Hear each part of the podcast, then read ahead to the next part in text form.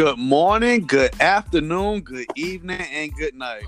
Whenever, wherever, however you care to join us, welcome to the Hot Tag Podcast. And coming to the ring, hailing from Chesapeake, Virginia, one half of your host with the most that will whip you from pillar to post. All power to the people himself, Shabo. Along with the mastermind behind the design, the lineage of excellence himself, Big Grizz, Eric Billups. Eric, how you doing? How you living? How you feeling, my friend?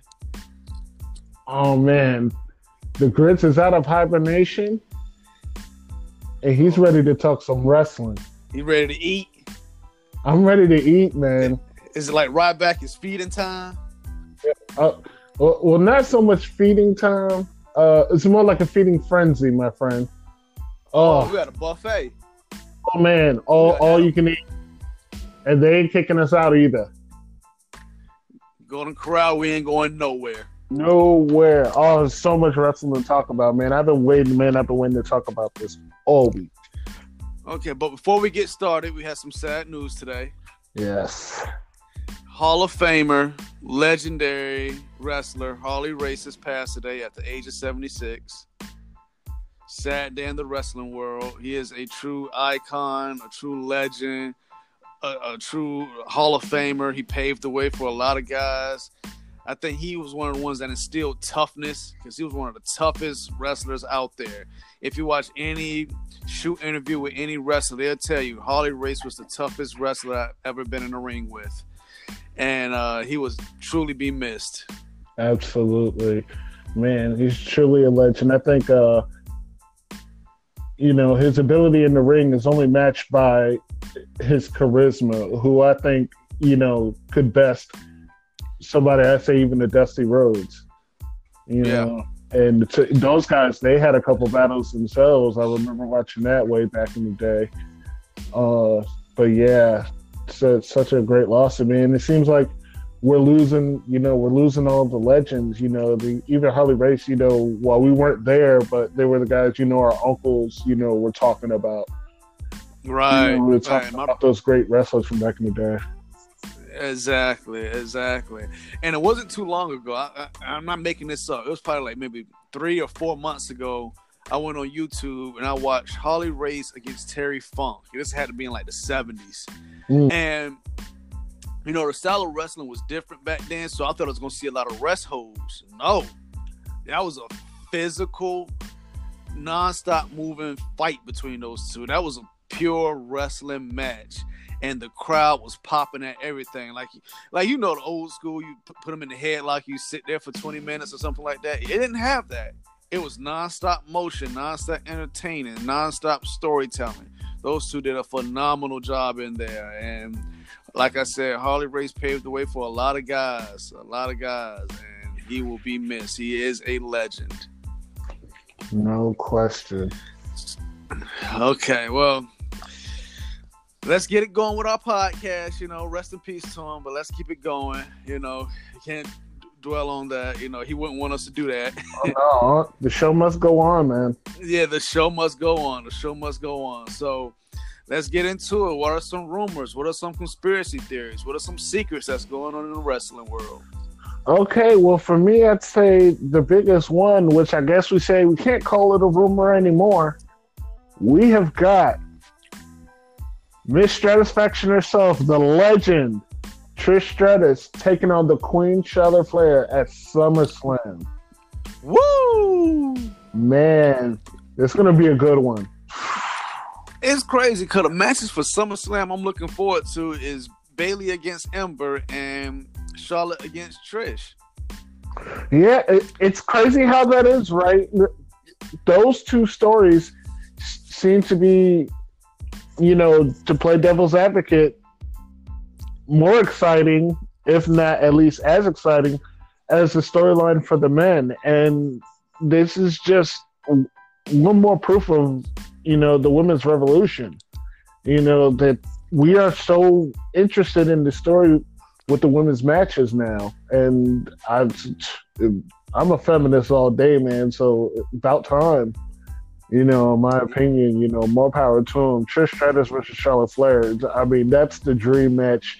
You know, not even maybe we thought we'd never see because I mean, Trish is still in great shape and still could go.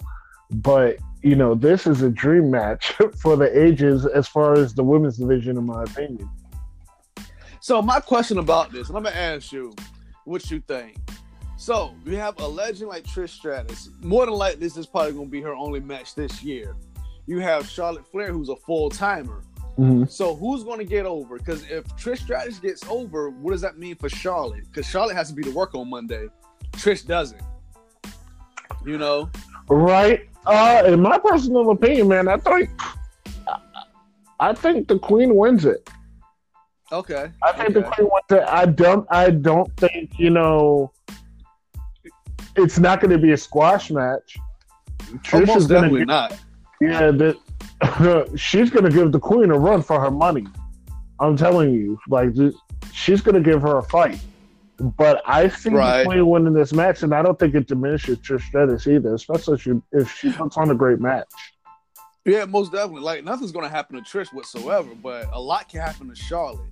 Right. If this match doesn't go right, like if it's a stinker or anything like that, because like I said, she still has to be to work on Monday. She still has to answer to the fans.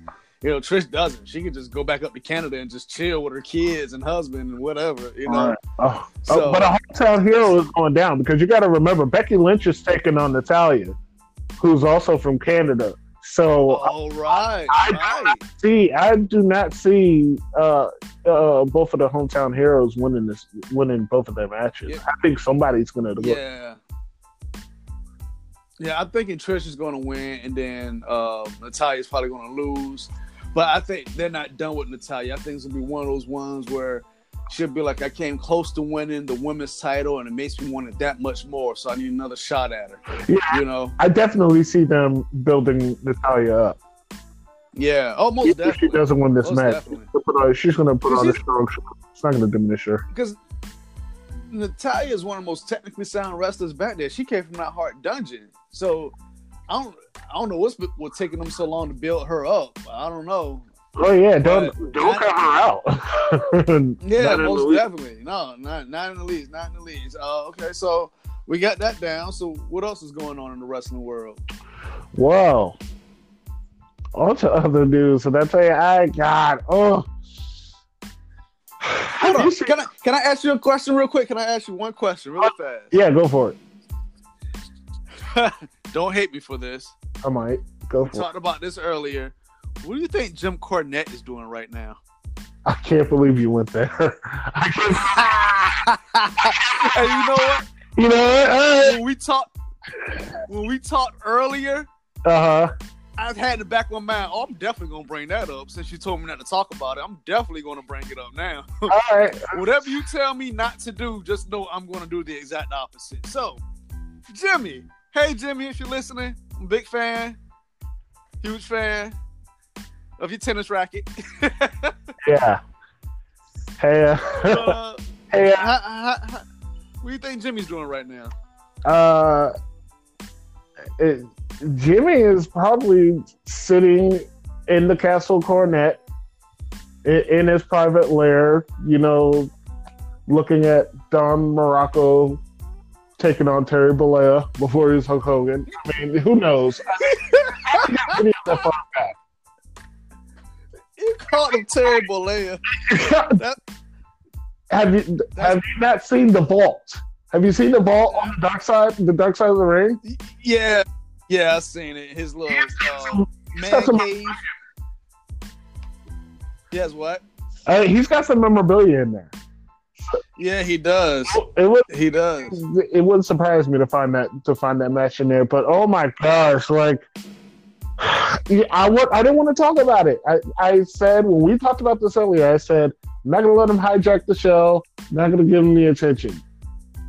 Hey, do, I don't know if you heard me the last time. I'm sure I'm I'm small time, so you probably never heard this, and I don't know if our listeners would even shout you out in it.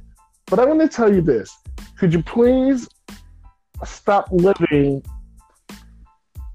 in the 1900s? For the love of all things holy.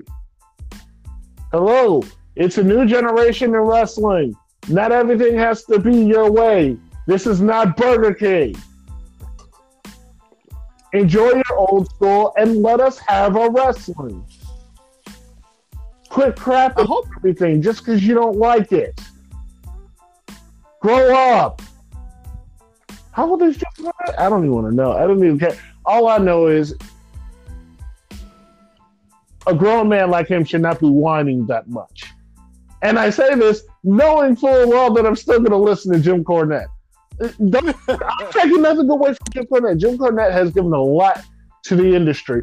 And in his defense, I understand why he feels the way he feels about today's wrestling. I get it. As far as the integrity, you know, wanting to keep the integrity of the business, absolutely, as a wrestling fan, I can't disagree with you. What I can disagree with you on is holding, being a child and holding a grudge against Kenny Omega because he had a match against a nine year old girl. Hey, it's not your flow. I personally have never seen the match. I've heard about it. I would rather not see it. me either. But don't.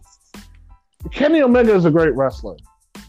Okay, he's not. You, you think he's the scum on your shoe? Fine, whatever. But God, you could bring a lot more to your podcast than whining and complaining about Kenny Omega and the Young Bucks. Find something else to talk about. And of course, I'm going to be listening to Jim Cornette's podcast next week. As I You know, I still, Yeah. I still haven't listened to his podcast yet. You gotta listen, man. It, it's a. If you can get past, if you can get past his whining and complaining about today's wrestling, it's an awesome podcast. He does such great deep dives into old school wrestling, man. You really enjoy. it. I can't believe you haven't heard an episode already. No, I've been listening. I listen to Stone Cold. I listen to Chris Jericho's, and I listen to Jim Ross and Taz from time to time. I listen to Taz's podcast, but you yeah, I listen to haven't gotten to Jim Cornette. Who? Bully Ray? Didn't know he had one. Oh, what? Yes. I I just found out about X Pac's podcast like maybe three weeks ago. Yeah, I love that one. I haven't took the time to listen to it yet. Yeah, that's how much of a fiend I am for wrestling, man. Like I listen to podcasts. Yeah, I'll listen to Jim Cornette for as long as I could possibly stomach it. yeah, yeah, I gotta listen to it. I gotta check it out. Yeah. check it out. What Culture Podcast? Love those guys. Those guys are awesome. What culture and WrestleMania? Yeah, Oh my goodness, they have full- they, Olivia. Yeah, they have so much insight. Real quick, you have brought up the fans. I I, I want to say thank you to the fans. Yeah, we have a lot of fans listening. I don't know the number off the top of my head right now, but we have more fans listening than I know of people in the world. If that makes sense. We talked about that earlier. Yeah, like I, I, I don't even know that many people. I couldn't name them off the top of my head if I tried. So I love all of them. Whether you're from Kentucky, Maryland, Utah, don't matter. I was about. I was about to say, shout out to Utah. Like whoever's listening to us in Utah, shout out to y'all. Like I don't know Yeah, in Utah. So we gotta make it out to Utah one day. Hey Kentucky, what's up? Of course, What up, Kentucky? Of course, Maryland, VA, two up, to down. We got lo- mad love for y'all. Oh, of course. This is a podcast. It's for VA. You know, Yeah, chest VA all day. go. So shout out to y'all. Love y'all. Keep on listening. Oh, guys, by the way, real quick, we I I know we got we you know I get off on tangents sometimes. We're gonna get back to it, but I want to talk to you guys real quick. As of this recording, we are at 87 listens of our podcast. Now, people listening, I want y'all to come up with 87 people y'all know. Exactly. Because I can't do it. I don't like people. So it's like the fact that 87, 87 times people have listened to our podcast to me is absolutely insane. I love it.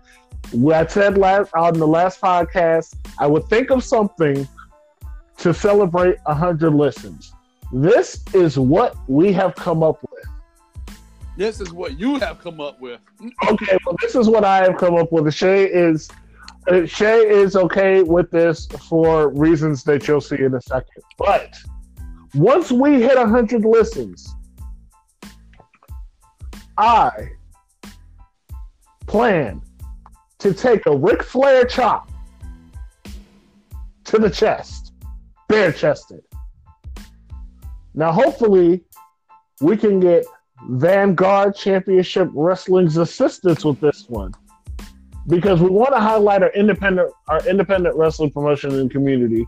And Vanguard Championship Wrestling, the Hot Tag Podcast would love to work with you guys. You guys recently had your Liberty lot your Liberty Lottery tournament. I want to take a Ric Flair chop from your Liberty Lottery champion. Once we hit 100 listens on the podcast, that's what I want to do to celebrate it. Every time we hit another 100 listens on the podcast, I'm going to up the ante. We're going to do something crazy. I'm the big Grizz. I'm wild. I'm willing to do it because I love you guys and I'm crazy. So that's what we're doing.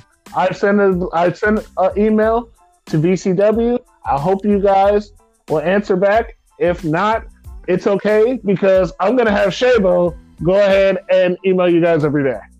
That's what we're gonna do every day. This is we every want this. Day. We want. I, I believe our fans want this. I believe you guys want this. You guys want to see me take a Ric Flair chop to celebrate 100 listens. I want to get it for some reason. I'm crazy, but I think this is something that you guys want. I'm willing to do it. So, guys, help us get to 100 listens. Help me get that woo Ric Flair chop, and let's just have Shay, you know, just grin about it and laugh at me for weeks to come. Why not? Let's get crazy. Yes, and to reiterate, he will take the Ric Flair chop. Please don't touch me. please don't. I, I don't want a Ric Flair chop. Them things hurt. I used to take them when I was younger from my older brothers. Them things hurt. Yeah. yeah. So you remember you, he would you'd have the welts on your chest. Oh my god. oh my god, it hurts so bad. They take the wind from you. Like not like my brothers would knock the wind out of me with them Ric Flair chops. And I was just like, Yep, never again.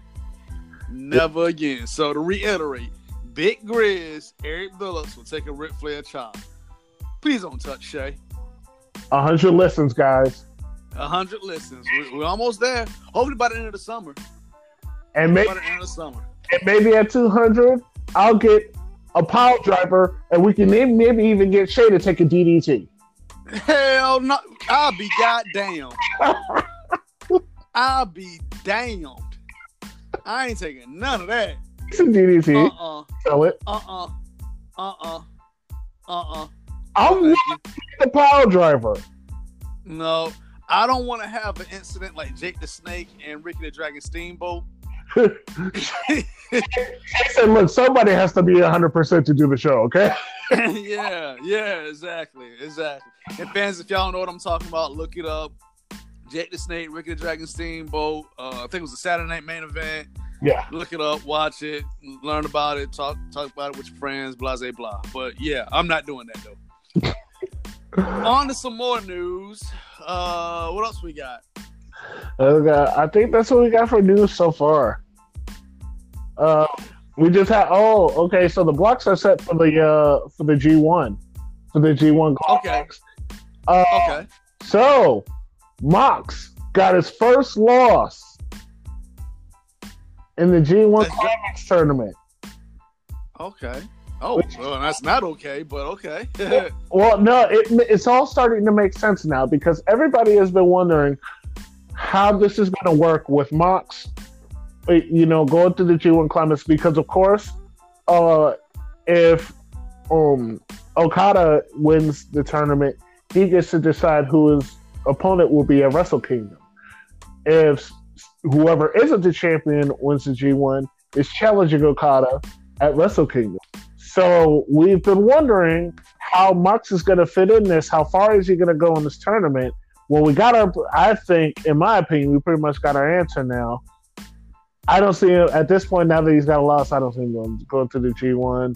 He's already said by next year's time he's going to be fully committed to AEW. Uh, he's already IWGP United States champion. So you know that title. Now that he's got that loss, we're going to see a title. We're going to see him the United States title come off him soon. He'll be in AEW full time, and we'll see what happens from there.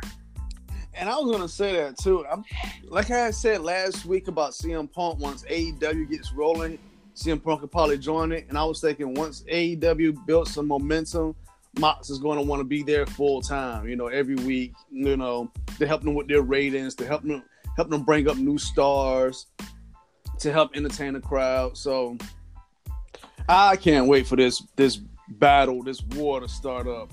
We're going to talk about that later on in our podcast, but just know it's going to be something. It's going to be something. Something's brewing in the water. Yeah. I should be on the lookout for it because I definitely am. Yeah, we definitely. Yeah, last segment of the show, we're gonna put on. Uh, we're gonna put on uh, open forum, if you could say, on the battle brewing between AEW and WWE. We'll talk the origins. We'll talk about what's happening now. We'll talk about where it's going to go, and we'll even compare it to the Monday Night Wars of the '90s to see how things measure up. But that's our last segment of the show.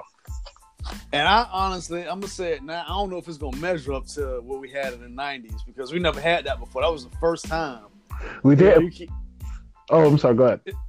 no, I'm just saying it's gonna be hard to recreate that magic that we had in the '90s. You know, so the only way I think they make make it better is to you know both sides got to step it up as far as character development, uh, match quality, um, you know who who can draw more out of house, you know. So they're gonna have to really bring it. And you remember back then we didn't have to worry about a show being PG or being politically correct. I mean, Val Venis alone broke all those rules. You know what I mean? So it, it's just gonna be a different aspect, a different perspective this time around. I just want to see what they're gonna do, how they're gonna do this, and, and you know how it's gonna get over. Yeah, that's gonna be a great discussion. this is gonna be fun. Yeah, it's, it's always fun. When have we not had fun? We're talking about wrestling. Exactly. You know, yeah. So that's, that's fun on its own right there. Our deep dives always get really interesting. You know, yeah, once we yeah. into the details. But the first thing we got to do, we got to take a quick break. And oh, did we have anything else? We didn't have anything else. Um, such poor Jeff Hardy. Oh, I'm gonna say that until he comes back. yeah, I wouldn't. Will we get in trouble if we made that T-shirt? Poor Jeff Hardy. Poor Jeff Hardy. Oh my goodness, that's gonna be our slogan. I don't know. We might get in trouble for that. I was not as big as trouble as he is. Oh wow! Booyah! Booyah! Did I get enough heat? That just had yeah, yeah. You definitely got some heat for that one. All right, well, poor is it Jimmy or what? What's, what's Uso? Is it? Uh, I believe it's Jimmy. Jimmy. Oh, poor Jimmy. Why you got to do Oos like that though? Oos did himself like that. I didn't do anything. Uh, not gonna, I wasn't there. I plead the fifth, officer. I wasn't there. These guys, you're not gonna let these guys live it down, are you? Nah, especially not Jeff. Jeff been getting in trouble for years. years. Like, hello, are you Boston George? Like what? Like, bruh. Don't do that, man, like that no, I'm just saying, like, and he's in his 40s now. You would think he was smart enough on this, but you know, I don't know. It takes people a while to, you know, understand certain things in life. Not trying to preach, not trying to tell people how to live, but it takes you a while to find yourself, you know. And so I'm guessing he's still trying to find himself. Oh, uh, bro, Jeff is in like his what, 40? yeah, that's what I'm saying. That's what I'm saying. And it, it it may take you a while, you know. He said he's by time He should have found himself by now. Well, not well, no, because I thought by the time people turn thirty, they find themselves. But you know, we're in our thirties, and I'm still trying to, I'm still trying to see the ways of life. You know what I mean? Because every, you know, a different experience happens to you every day. You learn about yourself every day, so you're still growing, even in your thirties. So I'm, I'm thinking Jeff Hardy's still growing himself, even in his forties. Yeah, I'll give you that because I'm grown ass kid. yeah, me too. I, hey, hey, I say the same thing. I'm a grown kid. Leave me alone. I watch cartoons, I read comic books, and I play video games. Leave me alone. Yeah, we should. We just still have to do that adulting thing of paying bills and raising kids. I don't. I don't even know how to pronounce that. What's that A word you said? Adult. Ad, adult, adult uh, I don't know how to pronounce it. I'm sorry. you said what? I said it takes a while to get used to. yeah, I can't even form. I can't even form those letters. Adult, adult. Uh, anyway, we are so. Let's go ahead and take a. you said what? We are so off track. Yeah, sorry about that. We go on tangents that time, but we like to have fun. Y'all like to have fun too. So, hey, we're all having fun together. But yeah, let's take a break. Um, you know, get you some chips, get you some Kool Aid, get you a Snicker bar or a Twix or something, some gummy worms. Use the potty, use the bathroom, freshen up, and when we come back, listen to this title now: "The Impact of Raw Down." Something new. Expl- something new. I'm gonna explain it when we come back.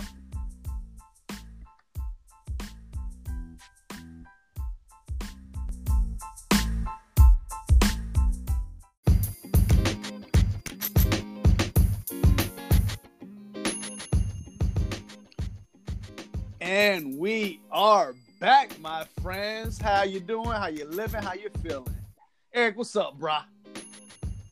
Man, I'm still trying to get. I'm still trying to get over Raw and SmackDown. I'm but first, first, first, we had a show before that, though. Remember now? Remember what we said last week? Ah. We was gonna check. Yeah, we was gonna check out Impact Wrestling this week, and we did. I'm gonna put it out here now. I was 20 minutes late to the show. I was doing something. The show started at 10. I ain't get I ain't get a chance to catch it till 10:20. So please don't hurt me. Please don't send me death threats or anything like that. But I did watch the entire show of Impact Wrestling, which is TNA. If y'all don't remember, TNA, you know, with the six-sided rings and had Dixie Carter and yeah, just in case y'all forgot. You don't say her name around these parts. What's wrong with Dixie? She killed the she killed the business. Well, not the business. She killed. Well, she barely killed TNA. Almost put him in the ground. She had no idea what she was doing. She was. So she Vince Russo. I was about to say she married to Vince Russo.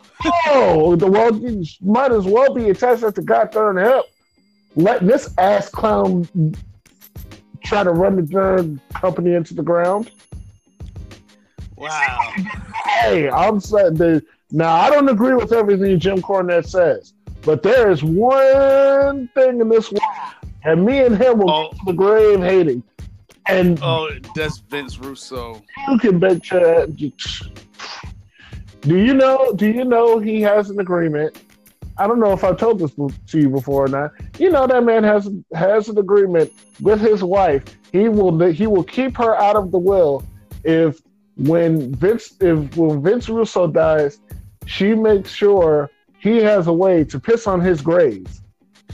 I heard him say that in one of the shoot interviews he did with um, I forgot the guy's name. But he was like, I'm drinking water so I can live longer, so I can be there to piss on Vince Russo's grave. I was like, that's real hatred. Hate you know how people nowadays say they hate somebody, but no, he really hates them the hate we're talking about is just a dislike, a strong dislike. He hates them. When you want to piss on a person's grave, that's hate. That's out of hand. yeah, that's out of hand. That's like, yeah, yeah, yeah. Uh, I was just like, wow, that's pretty strong to say, you know. But hey, so what happened on Impact, man? Because Impact. All right, from what I caught, I, like I said, I caught it at like ten twenty, and I saw Mr. Monday Night himself, which is probably Mr. Friday Night now, and that's RVD. He's getting a lot of paychecks, ain't he? He was just on the Raw reunion on Monday, and then he's on Impact Wrestling on Friday. Yeah, yeah, and he's still going, man. He's still going. And, and I was gonna say he looked damn good in the ring. Like he hasn't missed a step. You know how you know wrestlers get. Uh, uh, You say what? Wee, I'm telling you. That's that's and you know what's funny? The announcers were saying that too. Like they were saying how he was on. He was the first wrestler on the cover of High Times magazine. I was like, wow. And that's one thing I'm gonna give Impact Wrestling kudos on. They're not PG. Yeah, they. Uh, that's one thing that I did notice about that about Impact. I was like, yeah, okay, I can get into this. yeah, and I said the same thing. I like, I can probably watch this from week to week, you know, because they're not PG. They're not politically correct, you know, like how they are not. other companies are.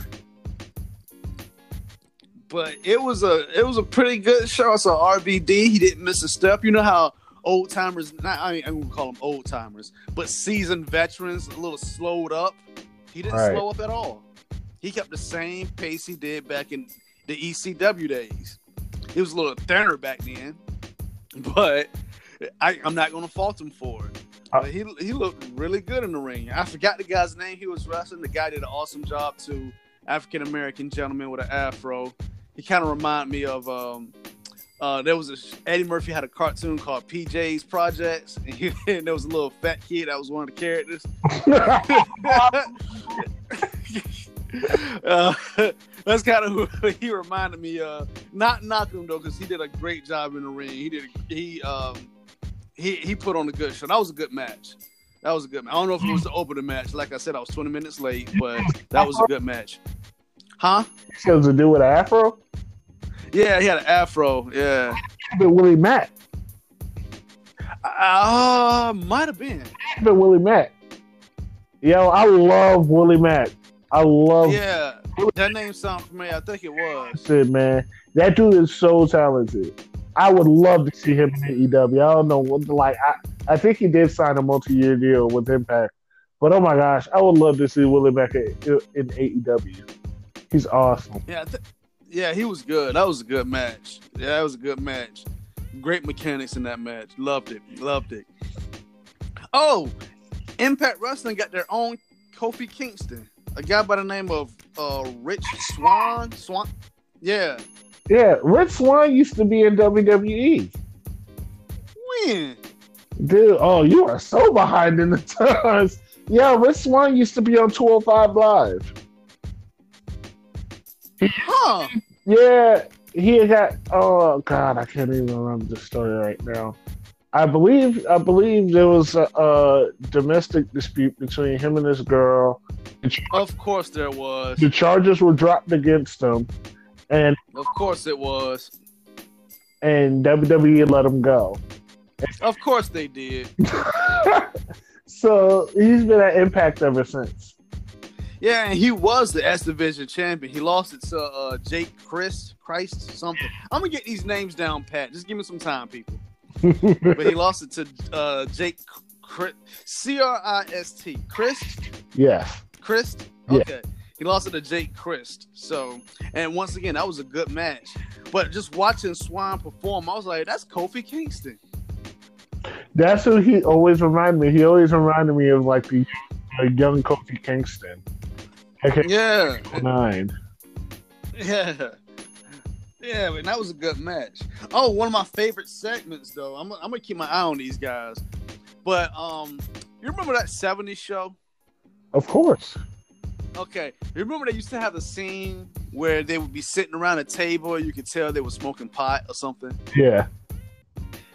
They had a segment where there was guys sitting around a table and they had the smoke in the background, and it was all like one guy was like laughing a lot, the other one was in deep thought and all that stuff like that. And I was like, this, this is what we need. You know what I mean? Not the whole drug scene, but just something like people can relate to, Yeah. if that makes sense. You know, because there's a lot of people who smoke pot and all that stuff, and I'm not putting it past them. You know, do what you got to do.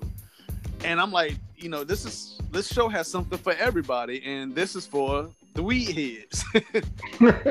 it's a little something for everybody on Impact. Yeah, yeah, it was, and it was really cool. I thought that was a, a good idea, a great idea. I was like, wow, that's innovative right there. You know what I mean? Yeah, That's what made me say Impact isn't PG because of that scene right there. I was like, yes, cool, cool. I love it. I love it. Yeah. I wish there were more eyes on Impact because I think Impact is really uh underrated. You know, I think they were Well, really great content. And I think just the whole stigma of TNA is like I think that's why you know people aren't really like really wanting to give it a chance because there's such you know a stink on it from you know when um Vince Russo and Dixie Carter and Hulk Hogan were running the show. Oh God, that and you know what? I know I remember the exact moment when I stopped watching TNA Impact because they just was putting on bad television. Um, they was doing this. Um, they had a best doing this 10, 10, 10 thing. Do you remember that? I do. Chance? Yeah. Yeah, and it was where Jeff Hardy's supposed to turn heel, and they had this heel um, uh, formation with him and Hulk Hogan and Abyss and something something, and it didn't make any sense. I didn't get it. Yeah, So none, I, I, none of it did. I didn't really even get back in. I didn't really get back into Impact until um until Jeff Hardy, until Matt and Jeff Hardy were there as um Matt Hardy. yeah, with the delete thing. And the thing was, I would see that on Twitter, and I would, you know, tune in to TNA from time to time to see what they was talking about. Actually, that's a lie. I would look it up on YouTube. I never tuned. I never tried to find it on TV, but I'll look it up on YouTube to see what everybody was talking about, and then I'll see it. Um, shouts out to Matt Hardy's wife. God damn. God, dude. God damn. Matt can pick him, can't he? that was one notch below shooting your shot. What I do you mean? whoa. You said what? I said that was like just a notch below shooting your shot. Like Sean Levy, boy, dang if you wasn't there. Yeah. Uh,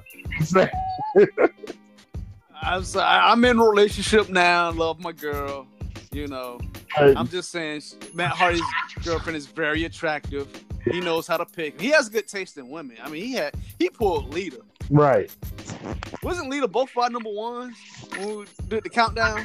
Was, yeah. We, we, like three for three on our on our on our list so far. I'm afraid Yeah, yeah. like this is like a Wrestle little WrestleMania streak we got going. Yeah, so you know, shouts out to Matt Hardy because you know how to pick them. Um, yeah. So back back to TNA or M- all right. So hold on, is it TNA or is it Impact Wrestling? What's it called? It's Impact now. We don't do the we don't talk TNA anymore. It's Impact. And if Impact can go back to the six sided ring, I was looking forward to seeing that. But they they doing the four sided thing. Nothing wrong with it, but that's what set them apart was the six sided ring. You know. yeah, that yeah, that was like a really great element to it. Especially like when they when they did their cage matches. I think the cage ma- the cage matches were so cool because of the fact it was a six sided ring. Oh, it's about lockdown. Yeah, lethal lockdown. Lethal Lockdown, yeah, that that was cool. Oh, and one more thing about Impact Wrestling, I want to say: Gore, Gore, Gore. They signed Rhino. I said yes. love it. I love it. I love seeing Rhino like still working after you know he's been in the game for a minute and like he's still doing it. I love seeing that man. Yeah, Rhino's the man. Rhino is the man. I thought he could have been champion in, in WWE, but you know, I guess he didn't have the right look, huh? I should have gave him a shot. Yeah, like back like the early two thousands when they did the invasion, like look after the invasion, I think he could have carried the title for a little bit, but he probably you know didn't have the right look that Vince was looking for, or couldn't cut the promo he was looking for. But he had that intensity, and he had the look that I like. You know that intense look, the um, the because I like like the stocky guys that does a lot of suplexes. Yeah, you like the Brock. Shout out to Taz. you know, and he yeah he could kick and he could put on a good match. He can kick some ass. You know. Definitely, I think they WWE really dropped the ball with him because he's not the type of person. He's his intensity didn't need him to talk. Like his intensity, his body language. Right. He was the type of person that you put a manager with him and you put him with somebody who can talk, and he's Right. over instantly. Right. You know, Hey, Paul Heyman. He's They- a Paul Heyman guy anyway. you Yeah. know? definitely. Like he definitely would. He definitely would have gotten Rhino over. Rhino doesn't need to talk. He's got Paul Heyman. Right, right. Paul Heyman should have had like his own little ECW stable in in during that time. Like him, Tommy Dreamer, Rhino, RVD. Uh, who was at the roster? Justin Credible. You know, Should have small little stable. when they redid when WWE tried to do ECW. They should have done. Yeah, yeah. We try not to we try not to talk about it. We try not to talk about it, but I'm but I'm gonna make a quick point. They should have done what they're doing with Paul Heyman now with Raw. You said, okay, that's your brand. You run the show. But Vince's ego, I won. Squish everybody under my thumb. Ran. They could have done. He, ECW could have been NXT.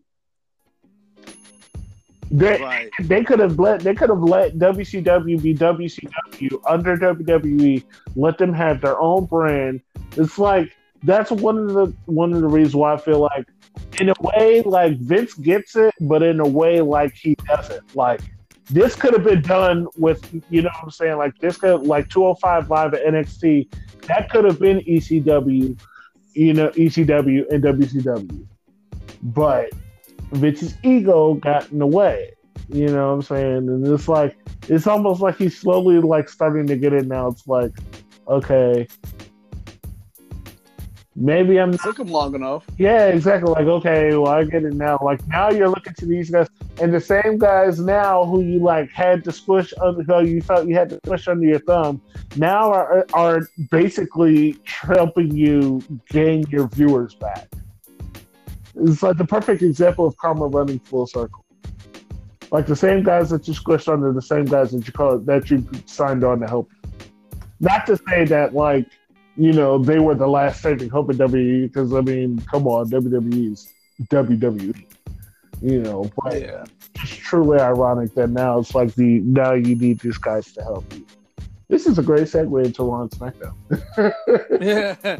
And you know what's crazy? I forgot to even break down why we call it the Impact of Raw Down. Because you got Impact Wrestling and then you have Raw and SmackDown. So that's why it's called the Impact of Raw Down. I feel, we That have was- such That was we have such great listeners. I feel like they already got that, but you know, just for the get it. yeah, just you know, I like to have titles on certain things. So there we go. All right, so we go on to Raw. Yeah, let's yeah, let's talk about it. Let's get into Raw. Wow. Um, okay, we had the 24-7 title, skip that. no, let's not skip that. we cannot If we skip that, history, if, if we skip that, we my friend. History has been made. There's no way we could skip over that. The and there's no way we can skip over getting kicked in the vagina. Wow. yeah, let's talk.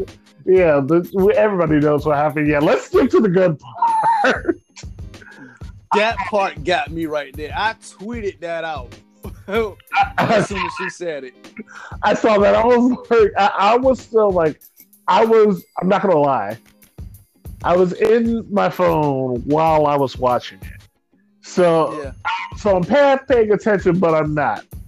But it's like I was waiting for her to say, "I'm gonna kick you in the balls," and I'm just in my phone and I hear, "I'm gonna kick you in the vagina." I instantly look at the TV and was like, "Holy crap! Did that just happen?" And then he opened the door. I said, Lord have mercy. He better. That's, just like, that's his pregnant wife. Like, what are you not gonna open the door? Like, I don't care if she did tell you she's gonna kick you in the vagina. and fans, if you didn't see what happened, they had a 24 7. What do they call it? Uh, I, I don't know at this point. I didn't care. I loved it anyway.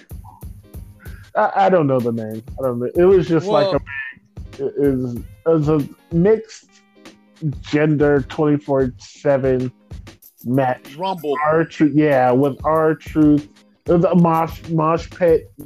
I don't know, but A mosh pit match of mid carders. yeah, basically. So you had you had you know everybody, you know, you know wanting the twenty four seven championship surrounding the ring, and you had Drake Maverick with his wife Renee Michelle taking on R-Truth and Carmella. A whole bunch of craziness happens, and uh, R-Truth was R-Truth wins the match, but then he gets surrounded by everybody in the ring, and they dogpile him with, I guess, a quote unquote mosh pit, whether they look like a dog pile to me. Ref counts, bell rings, out comes Mike Kanellis with the 24 7 championship, runs, and that's where we get to the point of open the I can in the vagina. Yeah, because he when he ran, he ran and hid inside like a closet or a locker room, or something like that. And yeah, then he didn't open the door until his wife said, "I'll kick you in the vagina," which I don't want that on a T-shirt. no, take that back. Take that back. Take that back. Take that back. Take that back. I don't want it on a T-shirt because I don't want females coming up to me being like, "You'll do what?" No, never mind. Yeah. Because then I have to sit there and explain it to them, and yeah, never mind. You will get the feminist army on you so Oh my god, and I I already got enough heat. and I'm only a, dele- a delegate. Those feminists, I can't save you, my friend. Well, let's just keep going before I get myself into more trouble. All right. So after that, um, I'm going off the top of the head here. I can't remember all that what happened, but I just remember um, what, what happened. Everybody see, everybody see. At this point, guys, like you guys will see the show. Let, let's just talk about the high points of the show. Okay. Well, my favorite part was the ending with um, Roman Reigns, Samoa Joe. They're pushing Cedric Alexander, aren't they? He's getting a nice little push. Yeah, He was a janitor like two, two, three weeks ago or something like that. yeah, do he deserves it. Yeah, I mean, yeah, yeah, and he did a damn good job with the dive off the top of the stage. Definitely, yeah. And Nuts. That, thank you, Hayden. yeah, and you know what I was about to say? That was such that the end of the show was such a Paul Heyman thing, a big brawl for it all. They was even fighting through the crowd. Roman Reigns and Drew McIntyre was fighting through the crowd, fighting up the stage. Then you had Cedric Entertainer. Uh, mm, I called him Entertainer. Cedric Alexander diving off the top of it onto into the onto the guys. I was just like, this is Paul Heyman to the to the max. I loved it. Even down to the epic ass whooping that Seth Rollins got at the hands of the beast Oh, Brock Lesnar. Good. you, you did it wrong. You did it wrong. You did it wrong. How you say his name? Oh yeah, yeah. Let's do it. Brock Lesnar. Doesn't that hurt your throat? No, Remember I did it last week and it hurt my throat. Oh, no, it free. It, it just flows freely for me. oh, lucky you. Well, anyway, yeah, that was an ass whooping. Um, F five galore. Did that-. I have to ask you: Did that make you? Did like as it progressed? Did it make you uncomfortable at all? Um, I think like the second time he did it on the chair, cause it looked like he didn't care. You know, you can tell when a wrestler cares for the other person, like he don't want to hurt them. You know, like it's all entertainment. You know, it's a work. You know, they don't really want to slam you on your head, so they protect you. It looked like Brock just really tossed him on the chair and didn't care if he broke a rib or anything, broke his sternum. Like it, it seemed like he didn't care. Oh, okay, so you so it made you a little uncomfortable.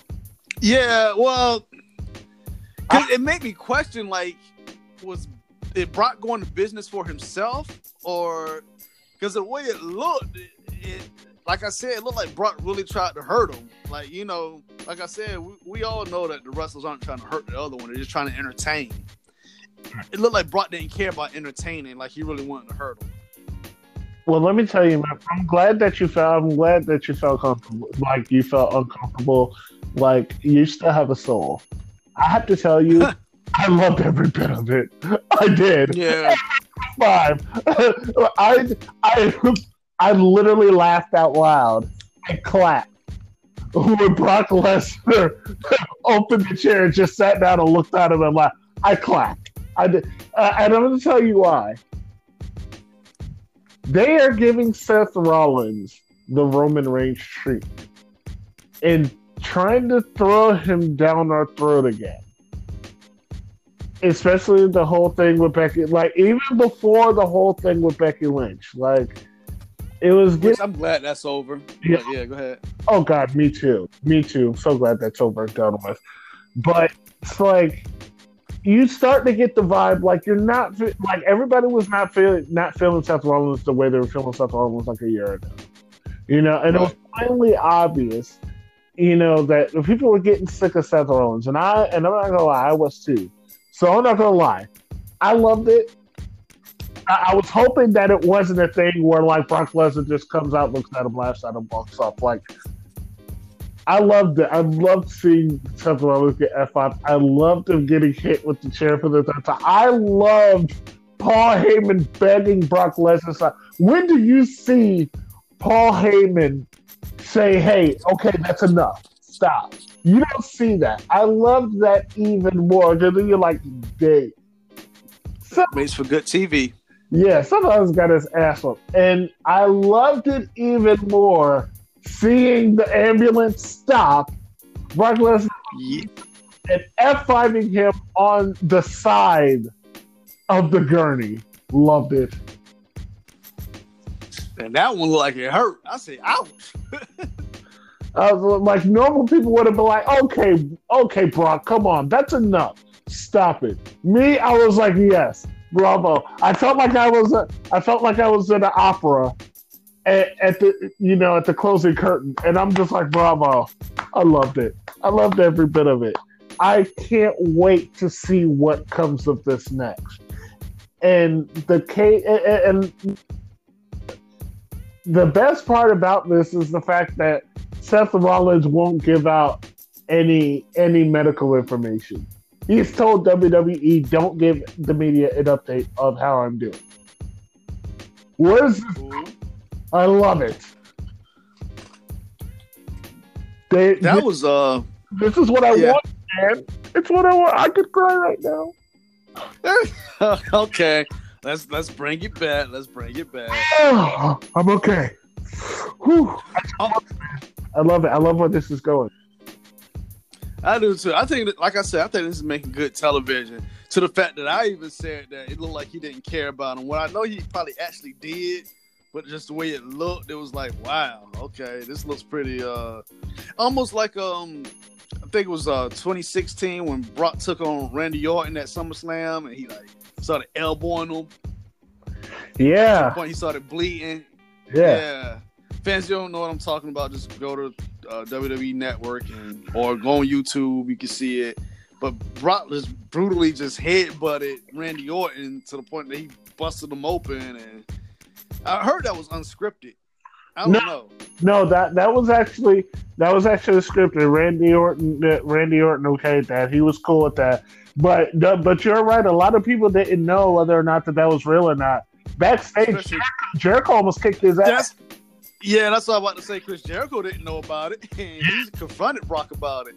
Yeah, yeah. They was about to go to blows. Like they had to tell him, like, "Hey, no, that that doesn't work. Calm down." Okay, yeah, yeah, yeah. Okay, and the ball to see that, by the way.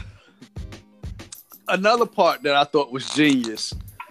So they had show. I think it was on the uh, what's Alexa Bliss's little thing called where she does like a little talk show. What's that called? A moment of bliss. That crap. So I'm not an Alexa Bliss. I like Nikki Cross. I think she, you know, need to turn on Alexa Bliss and start her own thing, and I think she'll get over. But anyway, but hey, I'm not the booker. But anyway, Alexa Bliss had showed, uh, I think, early in the day when the arena was empty. Uh, they was teaching Natalya how to counter Becky Lynch's finishing move. You remember this part? Yeah, I remember. And it had Fit Finlay out there, and Becky Lynch actually came to the ring. Like I said, nobody was there yet and slapped the move on her and be like, "Yeah, counter this or learn how to reverse this or something like something along those lines." And she slaps the move on her and then leaves out of the ring. I thought that was genius. I thought yeah. that was a genius segment. Like that was cool to see. I was like, "Oh, that's neat. I never seen anything like that before." You know. So, okay, Paul, you, you get my applause. I yeah, I love the way that the, I love the way it's building. I love the way it's building. I love the way this yes uh, into it and, and, how you know what I'm saying how she feels betrayed by him. You know by trying to show you know show Natalya how to get out of uh, the disarmer. I got to tell you that's going to be a good match, man. This is going to be such a great match. And let's talk about my boy, the Fiend. Let me in. Bray Wyatt. Love me some Bray Wyatt. I love what he's doing, how the power goes out, and it seems like everything just shut down. Like, you know what I mean? And then he appears with that mask. I wonder, is he gonna wrestle with that mask on or that yeah, he, yeah, from what I've from whatVe heard and seen, he's he's always gonna uh, wear the mask. Oh, okay, okay. Is that reason why he attacked Mick Foley? Remember, Mick Foley had a mask that was kind of menacing, you know. That's a great. That's a that's a great question. That's a great yeah, question. You know what I mean? Just be like passing of the torch. You know what I mean? Then he put the mandible claw on him, and like I said last week, I hope he puts that in his repertoire of moves because it'll fit perfectly. Because I don't think I don't think Bray has like a submission move. You know. So he can have a sister Abigail and the mandible claw. That would be sick. That would be sick. Yeah. Cool putting it on Mick Foley. Yeah, yeah, he, yeah. He always wears the glove anyway, so it'll work. I, I think it'll get over. Um. So, what else on Raw that impressed you? Didn't impress you? Got questions about? Uh, I, th- I gotta tell you, it was a great Raw, but it wasn't so much memorable. Like it, the only thing that really stuck out for me was the twenty four seven championship. And I was like the beginning and the end was great. Like the middle was just like, eh, okay. Like I didn't get the whole thing. I didn't get the whole thing where, um, you know, the guys are just fighting in the background. Uh, um, the Usos the Usos are fighting Gallows and Anderson, and Samoa Joe is fighting uh is fighting Roman Reigns. Like I didn't get that. I didn't even get the whole Samoa Summit thing. Like they were advertising. Like, well, what is it? Like what is? It? Yeah, they didn't explain that much, but you know. I get that they're Samoan, but why is it called the Samoan Summit? I didn't get like I there was just so much that I didn't get about it, and like they didn't explain enough maybe next week. But I will say this: I did think this Raw was better than the reunion in a way, in the terms of matches and booking. I agree. Oh, oh, wholeheartedly.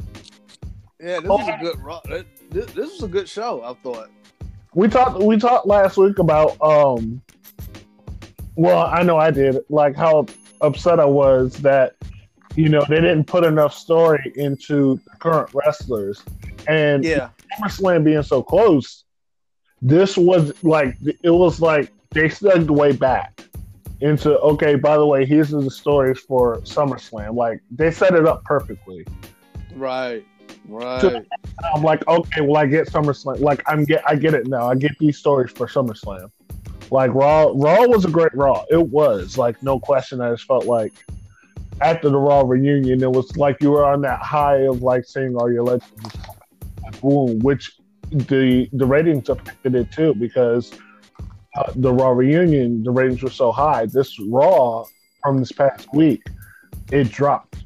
It, like it dropped right back down, which sucked because it was actually a really good show. Yes, it was. Yeah, I ain't gonna say one of my favorite shows, but it was way better than what I expected it to be. I was I was sitting back like, okay, let me try to get through this, but I was thoroughly entertained thoroughly entertained. And we kind of sound like grumpy old men at times, but we're, we're not that. We, we love wrestling, period. But you know, we get we have our own opinions. We like to share it. We like to voice it, but it doesn't mean we don't like the product. Yeah, So well, just the, putting it out there. I'm the new age. I'm the new age Jim Cornette. Oh God. I got dang to tell you. I'm about to say instead of a tennis racket, you got a golf club or something. a golf club now. Um, Oh. I don't know. What would I have? Well, like, what will be my signal? What, what, what do you see me carrying?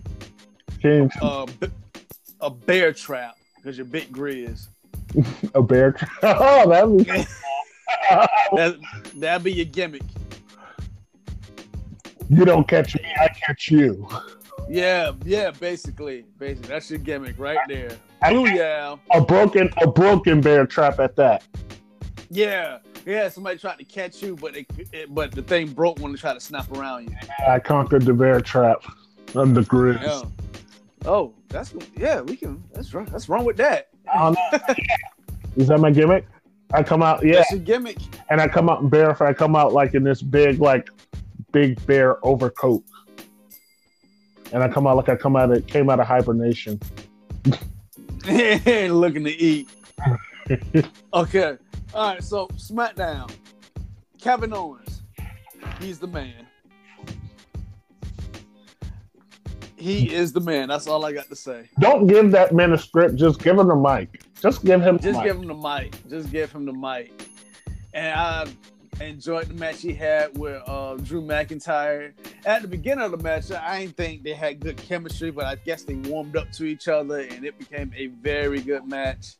I was just like, wow, they really putting it out there. Okay, let's ride with it. Man, that, that, was, that was a good one. Are you good with him using the stunner? I was gonna bring that up. Um, because I heard he was on a Stone Cold's podcast a while back. And Stone Cold was like, I mean, I only got four moves, and two of those is each middle finger. So you just stole everything I did. That's a great way to put that. yeah, but I, I um, if he could have modified it, maybe. You know what I mean? Yeah. I don't know how, but like how uh, Charlotte Flair modified modified the figure four. You know what I mean? If Yeah, there was a way he could have did it different. yeah. I wish he would like do something to like make it his own. Because I mean, when I see Stunner, I just see Stone Cold. Like I don't see Kevin Owens. Like there's just yeah, that like you can't take their move. Like it like yeah, like not like if if, he, if he's on your Mount Rushmore, you shouldn't take his finish. You shouldn't take his finish. exactly like if you see somebody doing a um, tombstone power driver, I mean, Undertaker's gonna automatically pop in your head, Right? and the next person will probably be Kane. You know, but it's gonna be it's an Undertaker move. That's what I feel like. Don't if he if he's on your Mount Rushmore of wrestling, you shouldn't take his move. Like I would love, like if I was a wrestler, I would love to do sweet chin music. Like I would, for the fans that don't know, I don't think I've even shared with Shea with Shea. I, I feel like when we hung out, you see my feet, but I wear size twenty shoes. So I feel like uh like sweet sweet chin music for me. That w- I would love for that to be my finishing move, but I feel like I would it wouldn't be right because that's like he's on my Mount Rushmore of wrestling. Right, right. It's- I would feel comfortable taking this finishing. But that's just me. crazy. um, oh, some good news. Dolph Ziggler won a match. Applaud. Would you look at that? I was about to say for Dolph Ziggler and Cesaro, who's gonna get a win first? Because I think Gillberg got more wins than them. I think Barry, I think Barry Horowitz or the Brooklyn Brawler got more wins right now Yikes. than Dolph Ziggler or Cesaro. Now we're talking But Dolph, in the span, right? Because we're talking Yeah. career obviously. Yeah, yeah, yeah. You know, I'm, I'm being, you know, I'm being, you know, ironic or whatever. But I, um, the fact that Dolph Ziggler beat Finn Balor, he beat him clean. I can't remember. I think he did. yeah, he beat him clean. He beat him. Clean. Yeah, he beat him clean at that. Like what? Dolph Ziggler, you winning the matches now? Okay, I see you there, Playboy. I mean, it, so happy. I, I feel like it only makes sense because while Finn Balor, first of all, we have to make it like we have to make it believable that the Fiend is going to feed Finn Balor. And of course, this is just my opinion, but here's the way I see it. It makes sense to lose to Ziggler, so then we're not overly shocked when the Fiend beats Finn Balor. We already know Finn Right. Balor's going on vacay, you know, saying slight break Yeah, after SummerSlam. So it also builds up Dolph Ziggler because uh, while we hasn't been confirmed, it's a strong possibility that we're going to see Dolph Ziggler take on Goldberg at SummerSlam. what? Really? No, I thought he was playing. He was um taking on the Miz. Nope, that's no, that's not happening. It, that's not happening. Oh, But- okay. Nah. And then I also thought he was going to take on Shawn Michaels, which would have been a great, great matchup, I believe. Yeah, but I, I don't think that I don't I don't see Shawn Michaels coming out coming out of retirement for that. The only person I would see at this point him taking on in a singles match he'll come out for is AJ Styles.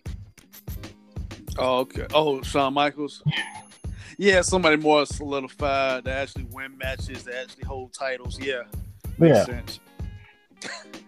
Well, let's count out Dolph. Dolph's been in the Intercontinental champion. He's been uh, um U.S. champion. U.S. champion. But what the, He was a world champion, but then I sneezed and he lost it. wow, salty.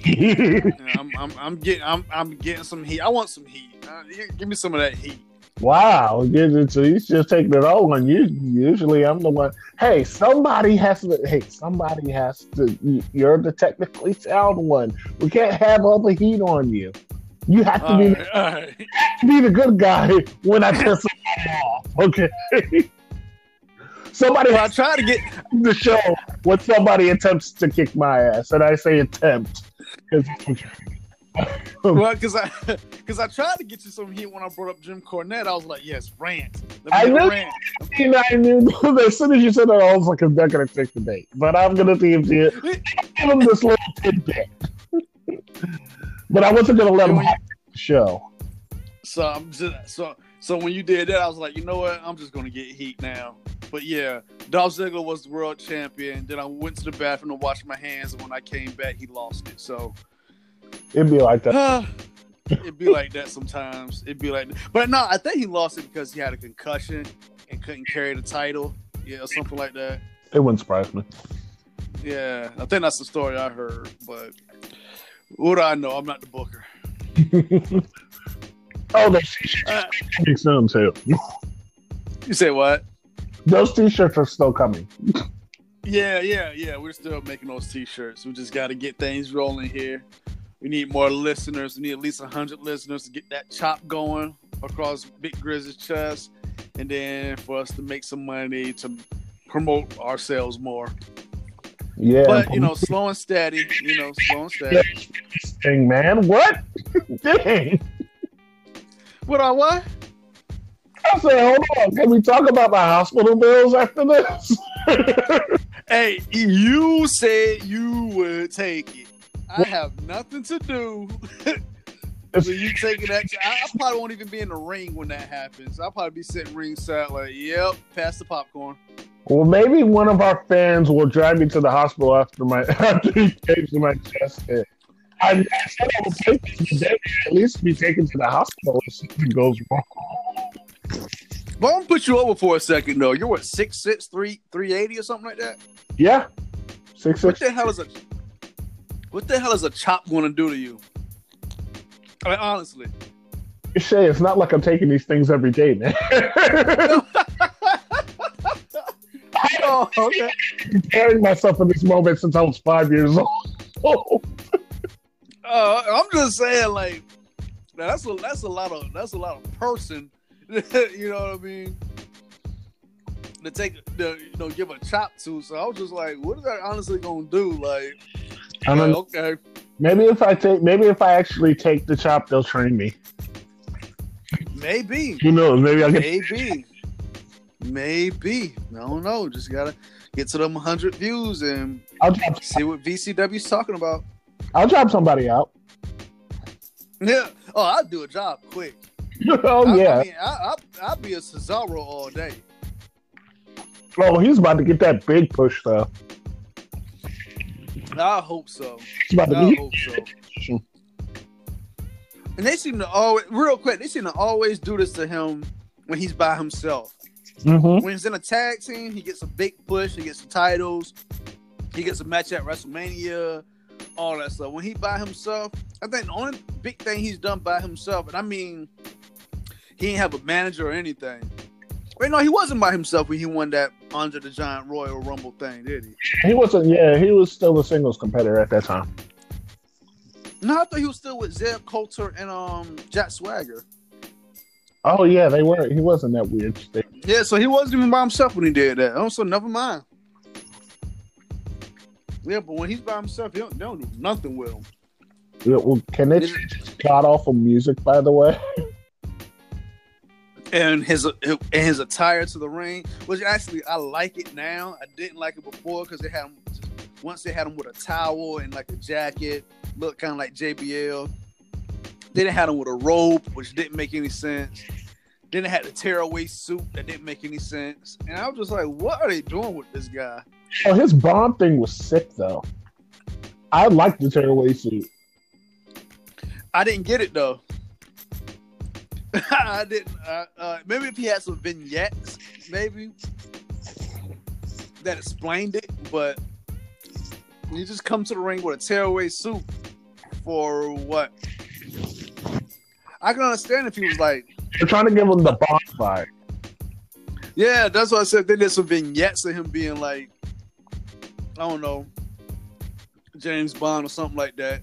But Yes. Super secret agent type. yeah, yeah, but I didn't. I really didn't get it. You know, that got over. I'm gonna be like, get, get him the f- out of here. yeah, it still didn't. Yeah, it still wasn't got over. But anywho, anything else from SmackDown that stood out? uh, Uh, not uh, stupid. Oh my god, this whole for somebody who's supposed to be. They say he looked great in Hobbs and Shaw. He did a horrible job selling that piece of equipment falling on him. And we're talking about Roman Reigns, by the way. yeah. I was hoping you wouldn't bring that up. We're gonna talk about yeah, get your ass. We're gonna talk about that one. yeah, that that was kind of cheap. no, oh my- Yeah, and, and he, you know he could have sold it like, yeah, I, I hurt my knee, or could have went limping. He could have sold something, you know what I mean? But he was just like, oh man, it was so awkward. And he's just like, the guys go, let me check you out. Let me check you. First of all, I'm going to deck that paramedic like, yo, I said 20 for the 20th time. I'm good. Get away from me. Like, it was so awkward seeing it. Just, and Roman's just, I'm good. I'm good. I'm okay. Bruh, like, you didn't just see what just happened? So, and and who's trying to kill Roman Reigns now? And for him to be the big dog and that's his yard now, why didn't he go looking for that person? Right. Well, I mean, I would be kind of like shaken too if you know this huge equipment almost fell on me. I would have did a better job of selling it. Yeah, or something. Uh, got up and said, "Who the hell did that? Who was it? Come out, you coward!" Something. You know what I mean? He was just like, "I'm good. I'm good." well, And they he just walks back.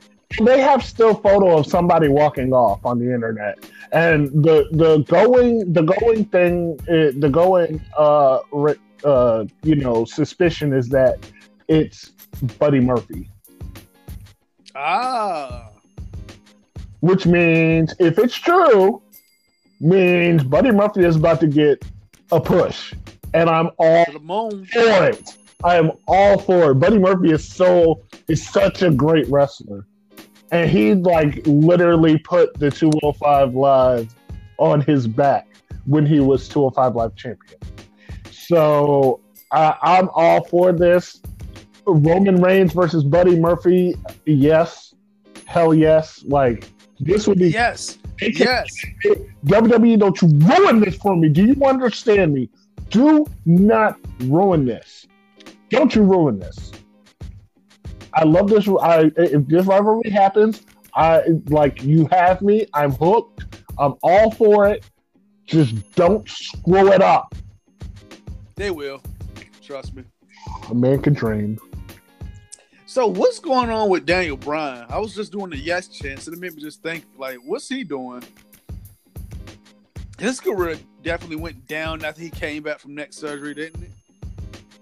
I mean, he was a W. He was the champion for a little bit with that that organic belt crap, but then I, I, was okay. I was okay with it because I liked where he. I, I saw where he was trying to take himself, and I was like, okay.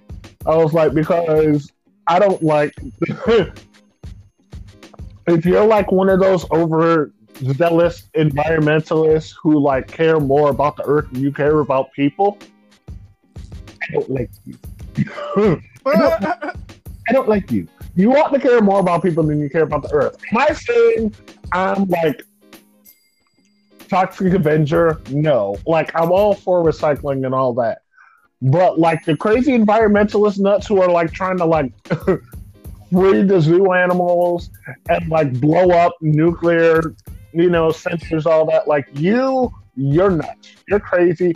That's it. That's where Daniel Bryan was trying to take his character, and I was all for it. I'm like, give, give me. You've been a, such a great guy for so long. Give me a reason not to like. He did it, especially when he changed to that organic championship. I was uh, oh that was what really put me like, oh my gosh, Kofi beat him, please. So these... I don't think it's taking a dive though, because he had the tag team championship with Rowan, and you know I like it. To me, his character has just recently his character's gotten a little stale, but uh, I was gonna get at. And real quick, speaking of these environmentalists, are these the same ones that's going to invade Area 51? Uh, no. uh, okay. no. no. First of all, the environmentalists are not going to free the aliens. Or, as we in the group like to call it, clap them alien cheeks. Yeah, if you know, oh my gosh, you have not been on the internet. Like, I'm, I'm not gonna lie, I'm in the group. I'm in the group. So if you if you are in Storm Area 51, they can't get us all look for Eric the Big Grizz Billups and shout me out and say what's up to me. Okay? because I'm definitely in the group.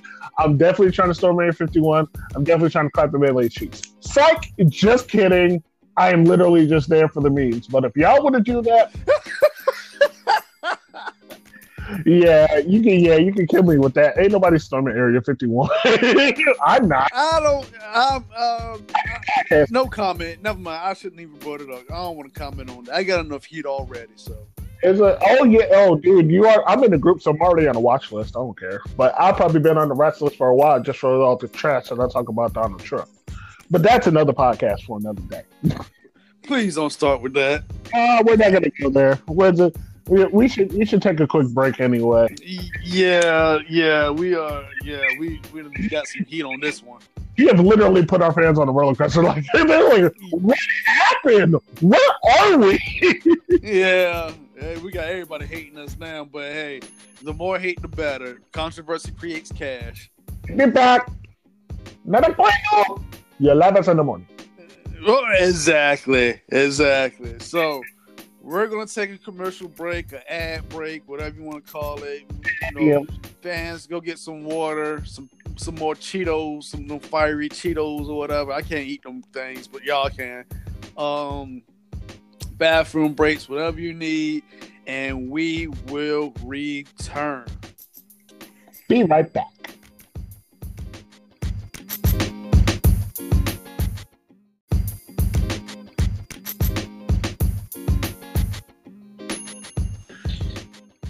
Back. Welcome back. Welcome back. Hope you didn't stray off too far because we are back with our podcast. So, on to the third segment. Or unless Eric, you got something you want to add? Uh, no, man. Let yeah, we can just go ahead and go into the last segment. Okay, I don't get that good singing voice, but war, who, what it isn't good for Absolutely nothing. Sing it to. Ah. Whoa. Whew, we got a war, ladies and gentlemen. And no, I'm not talking about what you know with the U.S. and all that stuff. I, you, uh, you go to Eric's page for that. Uh, yeah, I'm not touching. I'm, I'm not. Put me out there as the political nut. Why don't you? yeah, I'm not. I'm not touching that one. I'm talking about the war that's in the ring, that square circle. We have AEW and WWE. War. Huh. What it isn't good for. Absolutely nothing. I don't know. I like singing it like Jackie Chan did in Rush Hour. I just thought it was funny. It's not you all, it's y'all. Y'all. You all. Y'all. yeah, yeah, yeah, yeah. So we got a war. We got a battle of two wheels going at it. We have a seasoned vet in the WWE who has been to war with some of the top guys. And we have AEW, the newcomer, the uh almost like a the David versus Goliath type of thing, you know?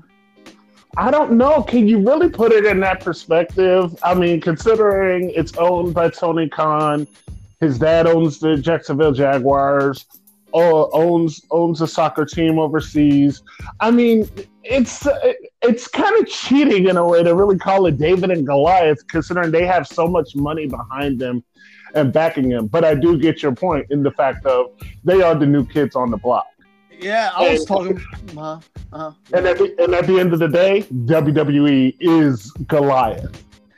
So. Yeah, it, in terms of experience and having to go through these rating wars, basically with another company.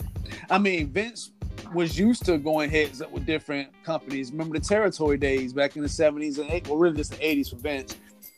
But the 80s when he was going head to head, buying up different territories, stealing TV time, um, acquiring talent. I don't want to say stealing talent, but he acquired talent. We can, we can call it exactly what it is. Vince stole some talent here and there. Like, let's well, let, let's let's call a spade a spade. I mean, we're not gonna kiss Vince's ass up here. We'll we'll keep it 100. But I want to keep it fair, you know, by saying he acquired talent because the talent could have easily said, "No, I don't want your money." and stayed with the company they were with. So he just came to them with the offer, with a briefcase full of money, saying, "Hey, I'll make you more money, give you more TV time, give you more exposure." And it was a talent um, decision on whether they wanted to stay with the company they were with or ride with Vince and the WWE train. And they chose to ride with WWE, so he acquired them. You know. All right, I'll take that one. Yeah. I'll take that one. Yeah, yeah and it's the same thing. Um, well, no, I'm gonna say Eric Bischoff just straight up stole WWE's talent. Like Eric Bischoff just a brute like that. I mean, that's basically that's basically what the Monday Night Wars was. It was just you know Eric Bischoff and Vince McMahon just trading. Uh, you know, trading superstars. I think WCW got the bad end of the deal because a lot of guys that they were picking up were, you know, either past either past their prime or you know didn't have enough ten- potential to be a main eventer. So really, at the end of the day, WCW kind of shot you know, shot themselves in the foot. The one saving grace was the NWO. But my here's my question about this whole thing, and I and I'll ask this of you because you're you're you're the technical one. You you get down to the nitty gritty of it. Okay.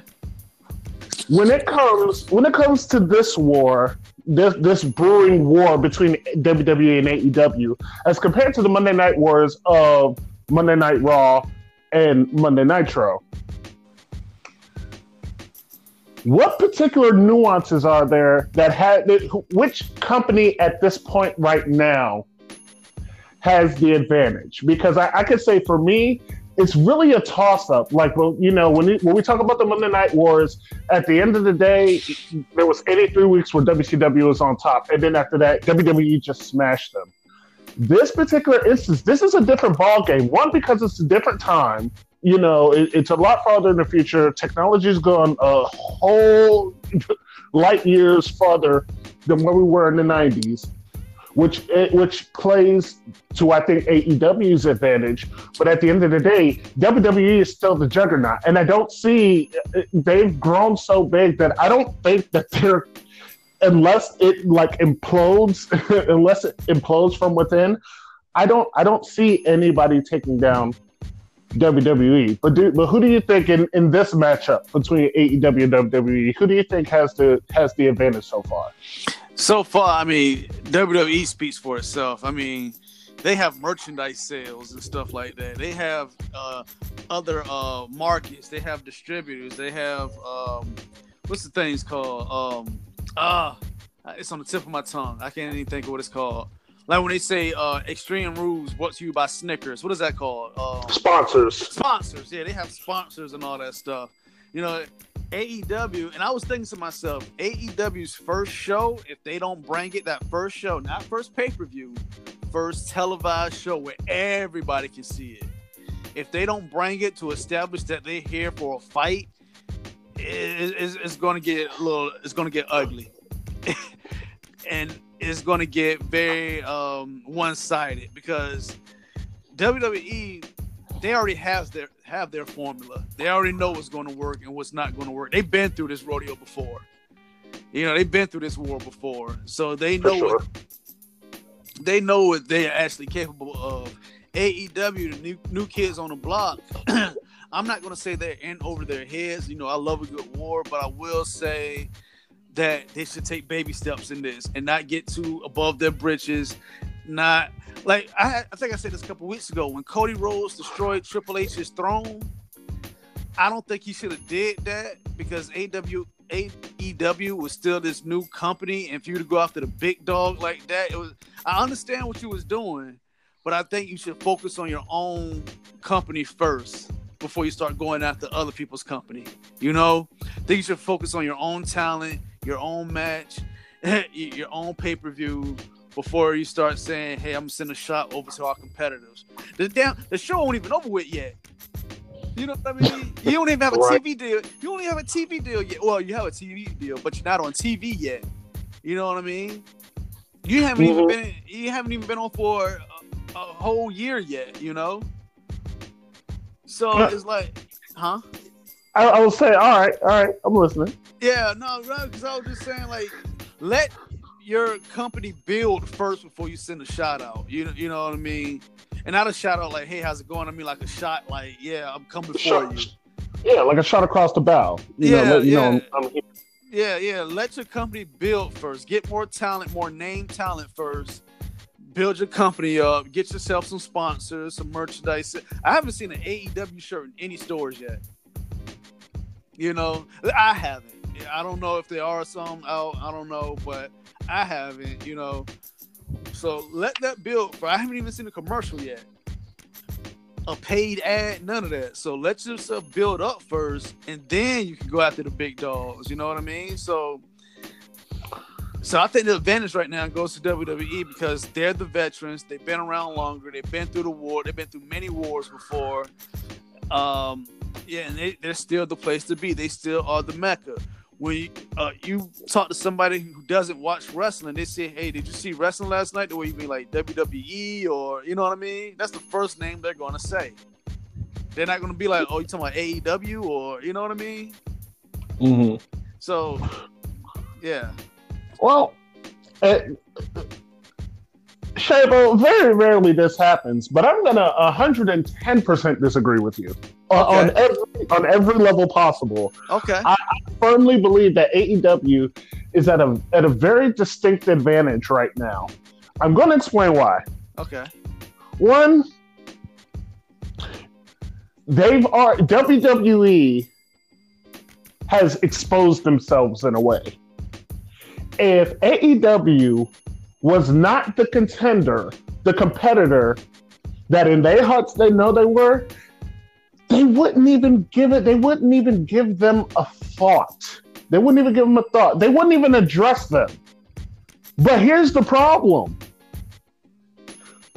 We're, we're, it's almost like we're expected to hold AEW to a higher standard because they're the new kids on the block. Let's go back to the Hall of Fame ceremony the night before WrestleMania. Triple H is standing in the ring with DX. Billy Gunn is, of course, the uh, uh, a trainer for uh, AEW. Now, there, you know, there's a there's a you know a little a little Mexico going back and forth saying I didn't know you know I didn't know I was going to be here. I'm supposed to be at a, you know I'm at another job. he says Vince can't fire me because I could just go to my other job and call it a day.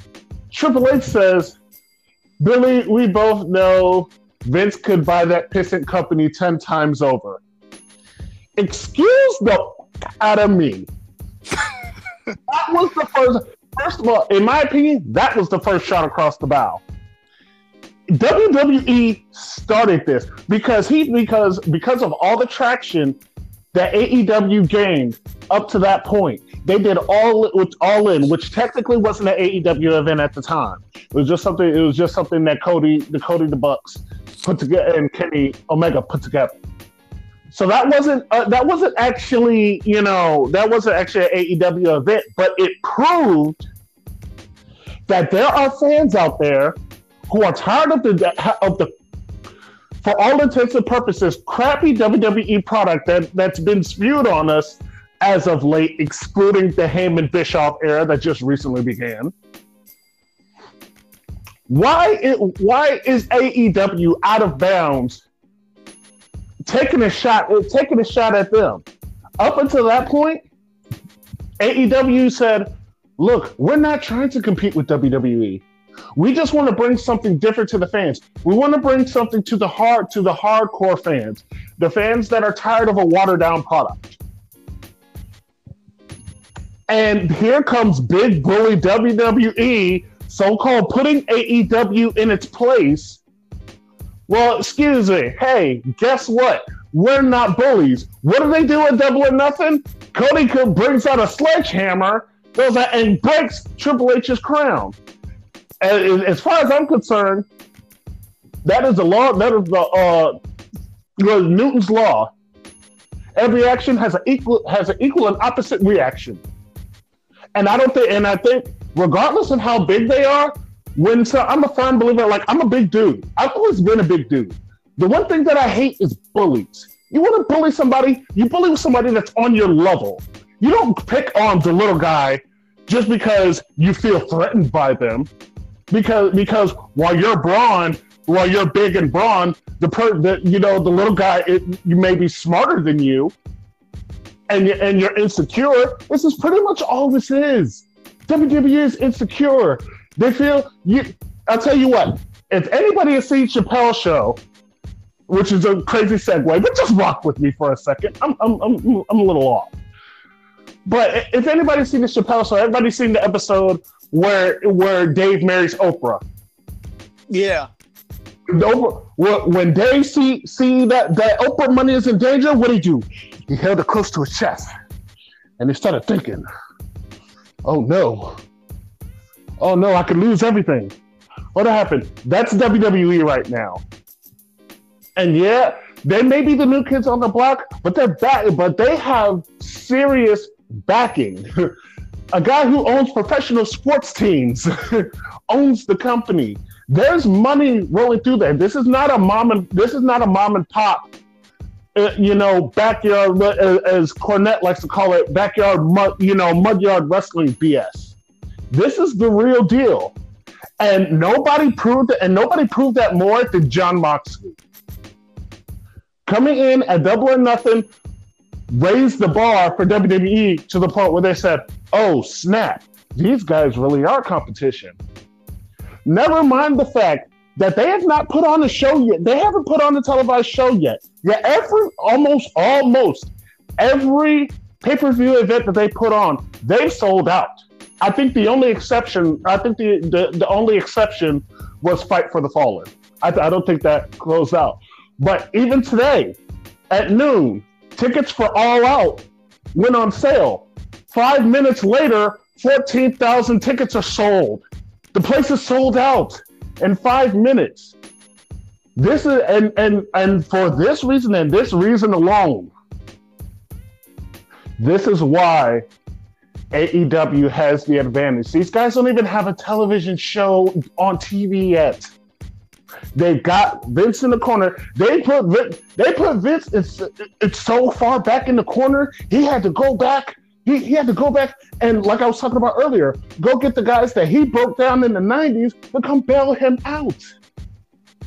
which is uh, which of course is a separate issue that has to do with the product that's being presented. It's, I don't think that so much had to do with AEW, but AEW is right on WWE's heels, and I think they have them in a position where if AEW can, I mean, blow their first show out of the water and stay consistent. I'm not going to say they can beat WWE, but WWE will be in serious trouble of losing a good amount of their fans. So I think at this point in the game, I think AEW has the advantage. Okay. Um, do I have to rebuttal or can we just leave it at that? I don't know how these, I don't know how these I, debates work. I don't know how these things work for real. First of all, I'm at an unfair advantage because one, I'm argumentative. I like to argue. I like to debate, and then plus, I watched two days of the Democratic Democratic presidential debate, so I'm kind of at an unfair disadvantage. But yeah, yeah, I'm like, what? Um, am, am I? But here's, but here's what we can say. WWE, here's what we can save the day for WWE. WWE has an ace up their sleeve, and it's called NXT. And if anybody hasn't noticed, NXT, as far as I'm concerned, is running the sh- running the ship of WWE right now. Yep. And from everything from their from their storytelling, from their storytelling to their competitors, I, I, am almost convinced that NXT is putting out ten times a better product than w, than than Raw and SmackDown put together and that's a very and that's a very bold statement for you to make, and that's a and that's a ledge I'm willing to die on. Yeah, I'm willing to go off this ledge. Yeah, and I've heard that from other people too that they think NXT is a better product than Raw and SmackDown. I look at it as all equal because it's all under the same umbrella. So if NXT is doing good, the WWE is doing good. If SmackDown is doing good, the WWE is doing good. If Raw is doing good, the WWE is doing good. That's how I view it. Because it's all under one umbrella. Right, but that doesn't. But can we really say? Can we really say say that though?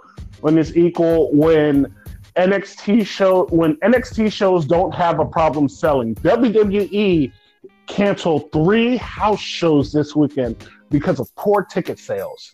As far as I know, NXT doesn't have that problem. Yeah, but and NXT still under WWE, so it's all it all equals out. you know, like how until they get at it. Uh-huh. until the guys get to the main roster, though.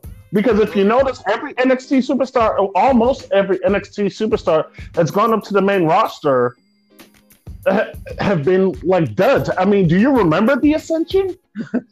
I try not to. I, right, but, but, but in all honesty, they killed it in NXT. They got to the main roster and bombed. And yeah, then, and their fault. That was just a matter of poor booking. Yeah, and I, that's why I'm kind of worried about the Velveteen Dream almost. Man, we got to pray for the Velveteen Dream, man. Keep him on NXT. Do not. I said for a while I wanted to see him go up to the main roster because I because I wanted to see how he would translate to the main roster. But I've gotten such bad PTSD from seeing other superstars get called up to the main roster and then you know get either get completely forgotten or get, you know, jobbed out, you know I'm saying? Yeah. Jobbing out all the guys who we've already seen. Like, it's, it's almost like Vince is trying, it's like Vince, Vince is scared of change. It, it, that's what it feels like. Like, it, it's almost like he has a Jim Cornette complex. Like he he's like he he's used to things being a certain way. He doesn't want to change it up if it's not broke, don't try to fix it. But the problem with Vince is it took him a while for, for even for him to even realize it's broken. it's broken. And then you have a, and it, from all levels, down to creative issues, down to this BS about WWE superstars being independent contractors. Like, how in 2019 can WWE still get away with calling their employees independent contractors when they're not allowed to go wrestle for another promotion? Yep, I was gonna say that, and I um, I heard that uh, Undertaker had gotten some trouble because he had signed on to do like this autograph signing. yeah, for Starrcast last year. Yeah, mm-hmm. yeah, yeah. And Vince got upset with him about that. But I'm like, Undertaker wrestles twice a year. Like, why are you worried about what he's doing? He, you know. Well, what? and then I, I don't know if you heard today. I don't know if you've heard today. I think it came out either today or yesterday. But Undertaker has basically signed what is essentially a lifetime contract with WWE. Yeah, I heard about that. Yeah, and I think that's I I'm I'm actually afraid for Taker because Taker. I don't know if y'all heard that burp. If y'all did, I I so apologize. You owe but, everybody a beer. I owe everybody a beer. All beers on me. Domestic, domestic, not important. but uh, I'm I'm so afraid for Taker because I think Taker's loyalty is sometimes to his detriment. Taker has put in damn near a good 30 years into the WWE. He owes the, he owes Vince McMahon nothing. He owes us nothing. He doesn't owe us anything because he's already given us everything that he's had. And I feel like with this contract, Taker's gonna feel obligated when Vince tells him, "Hey, big guy, I need you. I, I need you to. I need you to do this for me." And we're we talked about on the past show how like mortified we were watching that Taker Goldberg match, and it's like I don't want something to happen to Taker. Like Undertaker was one of the reasons why I got into wrestling, probably because he scared the living crap out of me when I was a kid.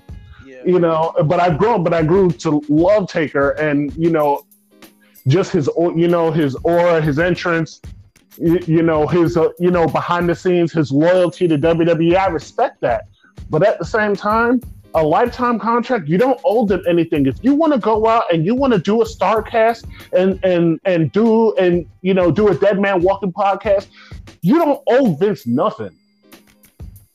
And, and, it's like he's trying to he's trying to hold on to the little pieces that he has because he knows AEW is nipping at the nipping at the heels. So he's trying to hold on to everybody that he can. And I feel like at, at some point he's gonna Vince is gonna make a mistake. Oh, yeah, either, all make mistakes, yeah. Yeah, I, I, I feel like like this, the way he's acting right now, like trying to consolidate, you know, trying to consolidate all the all the wrestlers. Like it's in some way, I feel like eventually this will blow up in his face, and I hope it doesn't have anything to do with Vince asking Taker to do, you know, to do a match. When I feel like to me, Taker maybe has one more really good match in him. I think I, I didn't even want him to wrestle Goldberg. I said, for what?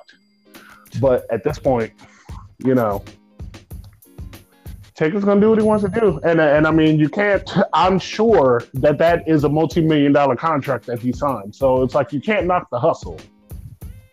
But good God, yeah, Taker's gonna get his money regardless of who it is or what it is. But I got, it was all set for life before he signed that contract, in my opinion. I, I mean, I don't know the man's financials, but.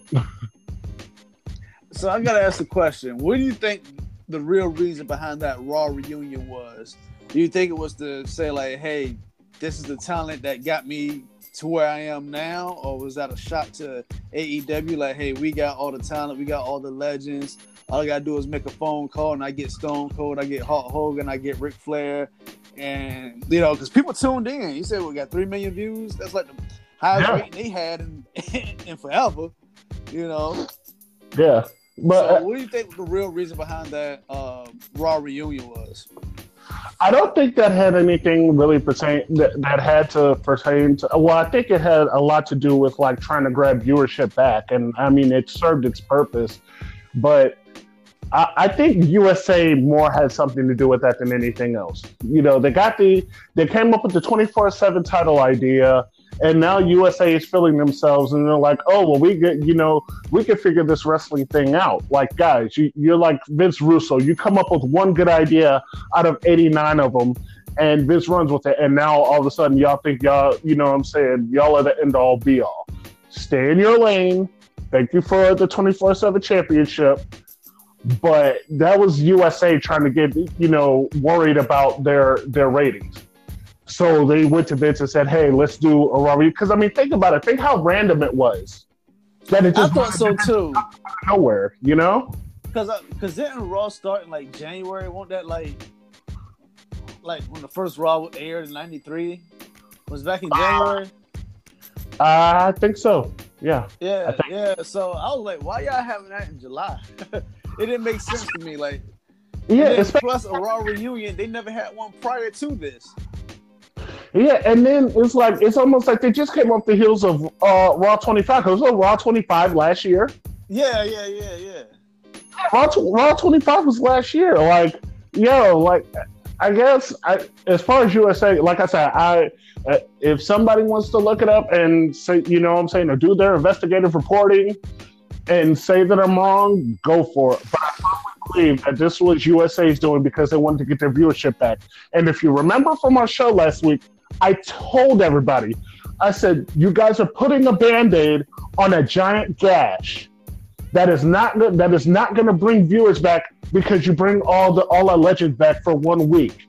What ha- and I said, I guarantee you, the very next week, the ratings will not be as high. Lo and behold, what happened? Raw this week, awesome show, but viewership dropped back again, and they barely gained any viewers from it. So it's like it's it's almost like you guys got you guys gave yourself a little bit of you know what I'm saying a little bit of breathing room. Oh, uh, you know, guys, the ship is not fixed.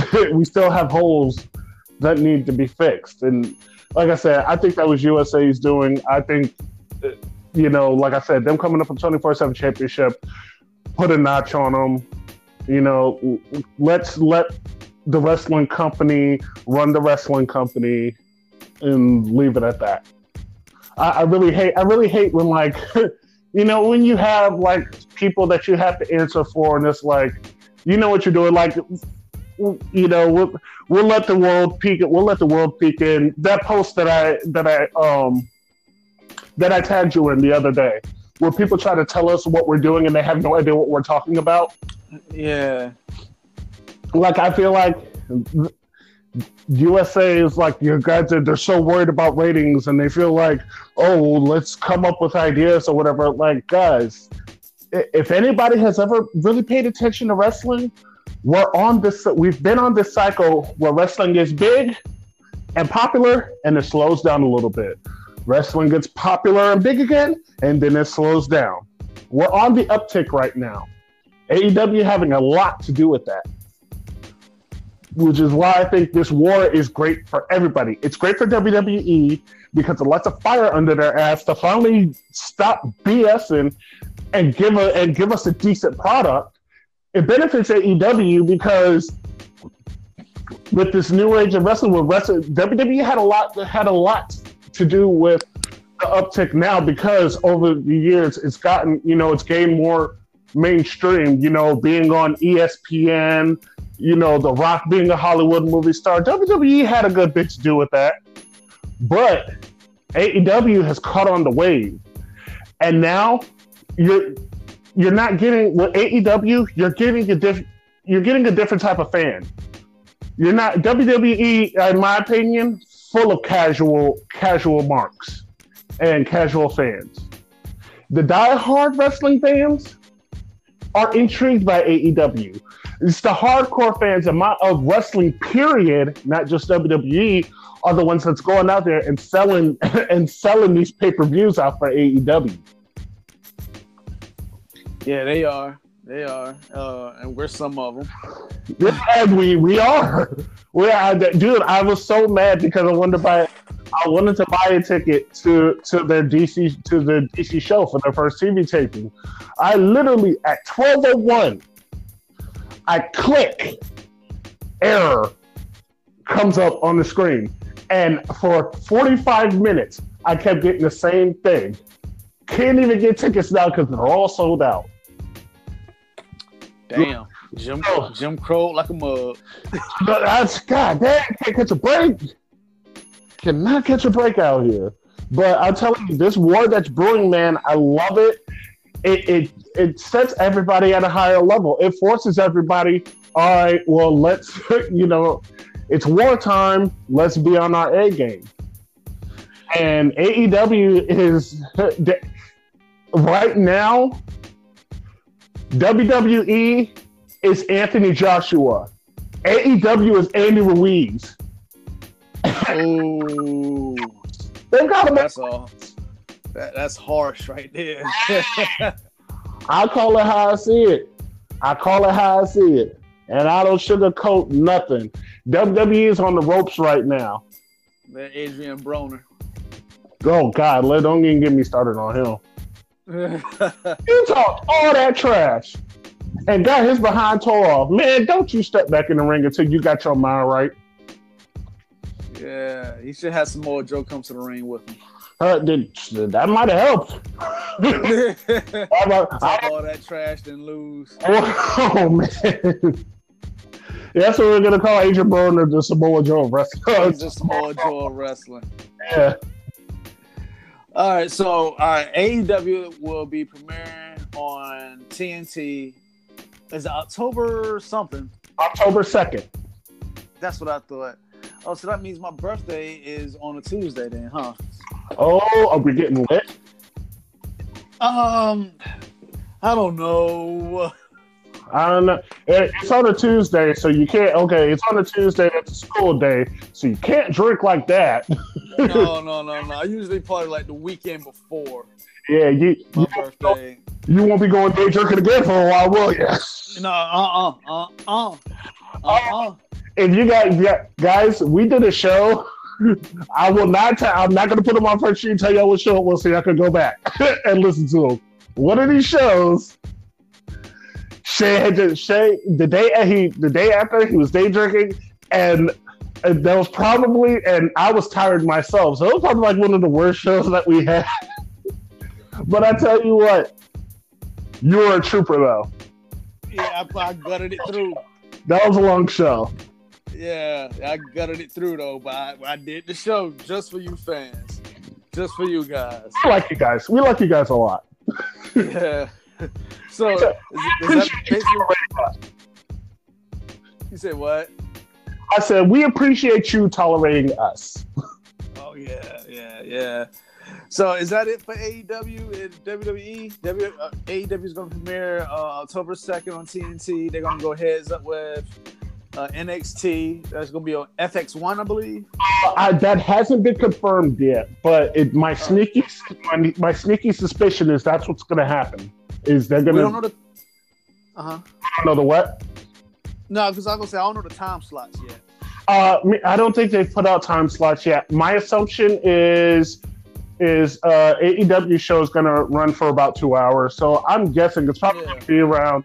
They're not going to be they're they're not going to be PG. So my assumption is it'll probably come on at nine o'clock. That's what I was thinking. Nine to eleven, the old Raw schedule. Yeah, that, Nine to eleven. Yeah, and then NXT will probably do like eight to ten or something. yeah. Well, I- and well, I, do they push it to two? Do they push NXT to two hours? Oh, oh yeah, they might do eight to nine or something maybe. I think the I do nine to ten. yeah, I think they should keep NXT to an hour. Like anything past the, the best thing about NXT is that they're you know they're they stick straight to the action. There ain't a whole bunch of commercials. You know, they go right into the action. They keep the card small. You know, about three matches, enough to keep your attention. It's great wrestling. I don't think they need to change the time slot at all. The only time I think they're going to change it is if AEW starts getting popular and NXT's viewership starts dropping. Dropping, right. And you're going to Right. it go to two hours. And uh, God, I, I I really hope not. I really hope not because, dude, after three hours of Raw and two hours of SmackDown by Wednesday, I'm dead. and I'm barely holding on to watch NXT, which is Especially so far. Especially if there's a pay per view on Sunday. And you know, they pay per views nowadays like five to seven hours long. Yeah, So you like have like five to seven hours on Sunday, three hours on Wednesday. I mean, on on Monday, two hours on Tuesday. It's like, golly, that, that's more hours. Like that, that's like a work shift. yeah.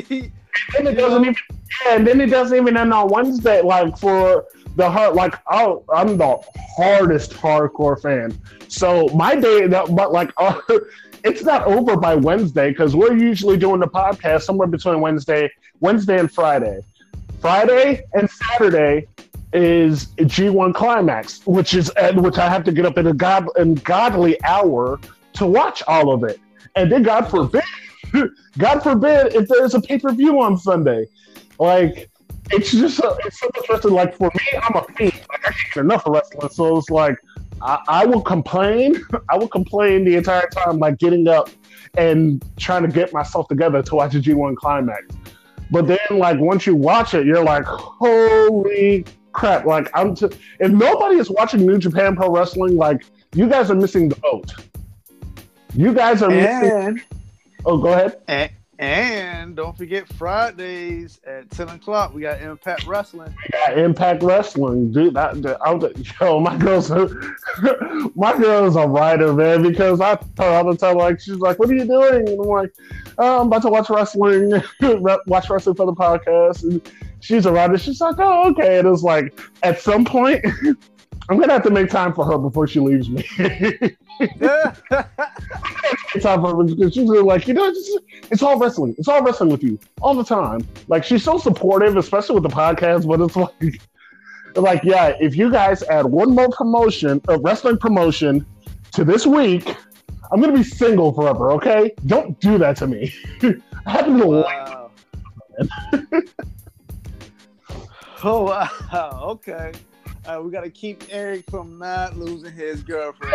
keep me from not losing my hashtag Marnie don't leave me. Yeah. hashtag Marnie don't leave me. Hashtag baby support me. yes.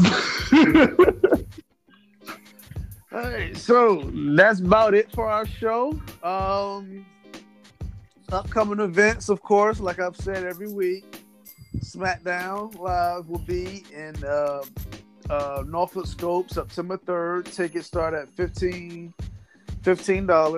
$15. if they cancel Um, the show, I'd be mad. I'm gonna be so mad if they cancel that show. We got mad plans for this show. Yes, we do. Yes, we do. We will be there. Um, don't forget TNA tomorrow night, Friday at 10 p.m. on the Pursuit Network, which is I believe it's 165. Bro, it's Friday. Bro, we weren't supposed to tell them what day it is. Oh, yeah, we weren't. yeah, see, I messed up. Okay, so, well, whatever, they get it. It's Friday. Hey, you guys get the podcast on a Friday. Congratulations. We live out here. Hey. Okay, I'm sorry. Go ahead. okay, babe. I had to do something. Yeah, I'm, I'm about to, I'm about to say you just broke kayfabe, bro. oh, yeah, yeah. Uh, call me Jim Duggan. Yeah, this that. Oh, I guess I'm the Iron Sheik. Wait a minute. No, no. They got caught with, co- with marijuana cocaine. No, we're definitely the Kliq. Yeah, I was gonna go with the Madison Square Garden, the uh, curtain call. Yeah, yeah, well, yeah. Whether, yeah, it's called the curtain call, breaking kayfabe. But anywho, uh, so TNA comes on tonight at Yeah. 10 p.m. on the Pursuit Network, channel 165. Uh, next week, hold on, what, what's the yeah? Next weekend is SummerSlam, and Eric, I didn't tell you yet, but I'm gonna tell you now. Let's do our top five SummerSlam matches. Don't have to be a main event, but just the top five SummerSlam matches. The ones you can recall and was like that was a good SummerSlam match. Oh, that's So you yeah. got so you got TLCs, you got um uh Austin and Undertaker, you got I don't know if they had a Hell in a Cell at a SummerSlam. I gotta go back and do my research, but top five SummerSlam matches. Was it? Wait a minute. Was it last year's? Was it last year's SummerSlam? Wasn't that a Hell in a Cell match between Braun Strowman and Roman Reigns? Or was that another pay per view? I'm thinking about. I'm not hundred percent. I don't remember. I don't know. So It, much going on. it all just runs together. Yeah, yeah, after a while it does all just run together. Especially when they're doing Hell in a Cells. Like they got a Hell in a Cell pay per view, then they have a Hell in a Cell at the next pay per view. So I'm like, what the hell? Why why didn't they have that at the last pay per view? Oh, I don't know. I just get confused. Yeah, hey, you're not the booker. Yeah, yeah, I'm not the booker, so hey. What can, what can we do? Yeah, what are you gonna do, hey? Uh, so, uh, what? Oh, okay. So, just a quick reminder. We reminded you guys at the beginning of the show, but we're going to remind you again. We are at 87 listens on the podcast. We're trying to We're trying to get to 100 because when we get to 100, me, the Big Grizz himself, is planning to take, woo, the Ric Flair chop from someone, hopefully, from Vanguard Championship Wrestling. They haven't answered the back yet, Shea, so you know what time it is. It's time to be that annoying ex girlfriend that won't go away. Oh dear. Yeah, we about to blow up the spot. All day long. We'll blow that yard. They Blowing up. You got, I read a story one time. This girl, like this girl, went on a first date, and then like the guy had to get a restraining order on her because like afterward, the girl sent him like twenty three thousand text messages. I'm not kidding. I'm not kidding. Vanguard Championship Wrestling. Is this what you want? Do you want the annoying ex girlfriend blowing you guys up every five minutes? All we're asking is that you talk to us. Just, just we just, we just want to talk. we just want to talk. That's all I want to do. Try to put something together. Hey, hey, bring on your, your Liberty Lottery winner. We'll have them on the show. I just want to get to 100 listens to get this Ric Flair chop and put it on Facebook Live. That's all I want to do. I don't think I'm asking for too much, am I? No, very innocent. Very innocent. Very innocent. I'm gonna turn it to the feed though if they don't answer my call. No, I'm gonna be Stan. I'm gonna be Stan. You said Stan? Stan from the Eminem video. Dear Slim. yeah. VCW, I hate you. I wrote you a million times. Why no answer? Oh, hey, dear Mister. Oh, our wrestling promotion's way too good to deal with some. yeah. We uh we need to find out when their next show is. Do we do a run we need to find out what um no, because I want security to tackle us. Yeah, we can't get no, we can't get arrested. No. Yeah, no, no. I don't want to be sitting in the cell with Jimmy and Jeff Hardy. Forget that. God, you just will not let it go, man. Pour, pour salt in there. I'm pouring salt. Let them live. I'm pouring salt. Mm. All right, but Eric, go ahead and tell them how they can reach you. So you can reach me on Facebook, Eric the Big Grizz Billups. You can also catch me on Twitter, Seven City Psycho. The S is a dollar sign because we get that money. You can also catch me on Instagram, lineage underscore of underscore excellence. And if you want to call me and tell me how crazy I am for wanting to take a Ric Flair chop just to celebrate 100 listens of a podcast, you can call me at 757 633 0132 or you can text me and tell me how crazy I am. I don't care. I know I'm crazy. But go ahead. That's, me know I'm sorry. Tell them how to reach me. oh, uh, you can reach me on Facebook at Shea Bo. That's S H E A space B O. You can also reach me on Instagram at All Power to the People. That's A W L P O W R. All Power to the number two. I had to think. The number two, D A P P L. All Power to the People. You can also reach me on Twitter at Shabo4, the actual number four, not spelled out, but the actual number four. And if you want to call and leave a message or text me, you can do that at 757 419 1990. That's 757 419 1990. Is there anything else you want to rant about, talk about? Is that it for Uh, us? Uh, that's it for us. But real quick, I have to say I find it highly amusing that you always have to like re- remember how to spell your Instagram name. Yeah, I told I told you the story behind that. I was at a part. I was at a party in college, and I just made it up. Actually, the tequila shots I had made it up, and I was just there. But I just say yeah, so we've known each other for years. That sounds like something that you would scream out drunk. Yeah, and it was. Oh. It was. And I woke up the next morning with an Instagram. I said, "What? What Instagram?" All right. Why is it all power to? What is this? Yeah, I was like, "What in the world?" I, and there was a picture up there of me eating some chips. I said, "Huh." Okay, Oh, that's I'll ride with it. that's when you know it's a good night when you're drunk, taking Instagram pictures and you're eating chips, and you wake up the next day and I'm like, when did I take this picture? That's when you know. And the thing is, it was from a second person's point of view because I'm, I'm using both hands to hold the bag. So I'm like, huh. Okay. How drunk were you in that picture? I have to know. Uh, the fact that you can't remember lets me tell me everything I need to know. But exactly how drunk do you look in the picture? I don't, I don't look drunk because I'm like putting the chips in my mouth, so I don't I don't look drunk, but I was pretty drunk. You, you know, I was pretty uh, as the kids say nowadays, lit. But yeah, that was like back in like, you know what made me decide to want to um, get an Instagram? Just a real quick story. What? Because it was around that time Trinidad James had that song "All, All Gold Everything." Gold out. He was like, yeah. He was like on Instagram, straight flexing, and I was like, you know what? I'm gonna get me an Instagram.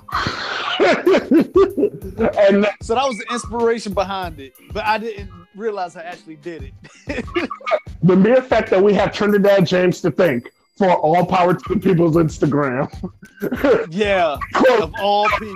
that. We can close the show on it. That's great. That's that's a perfect way to end it. All right, so till the, till next week, people, y'all stay classy. Hit us up. Let us know what you think of a podcast. You know, give us those views. You know, just looking for some support. Yeah, what's up, Utah? What's up, Maryland? What's up, Kentucky? VA two up, two down. We love you guys.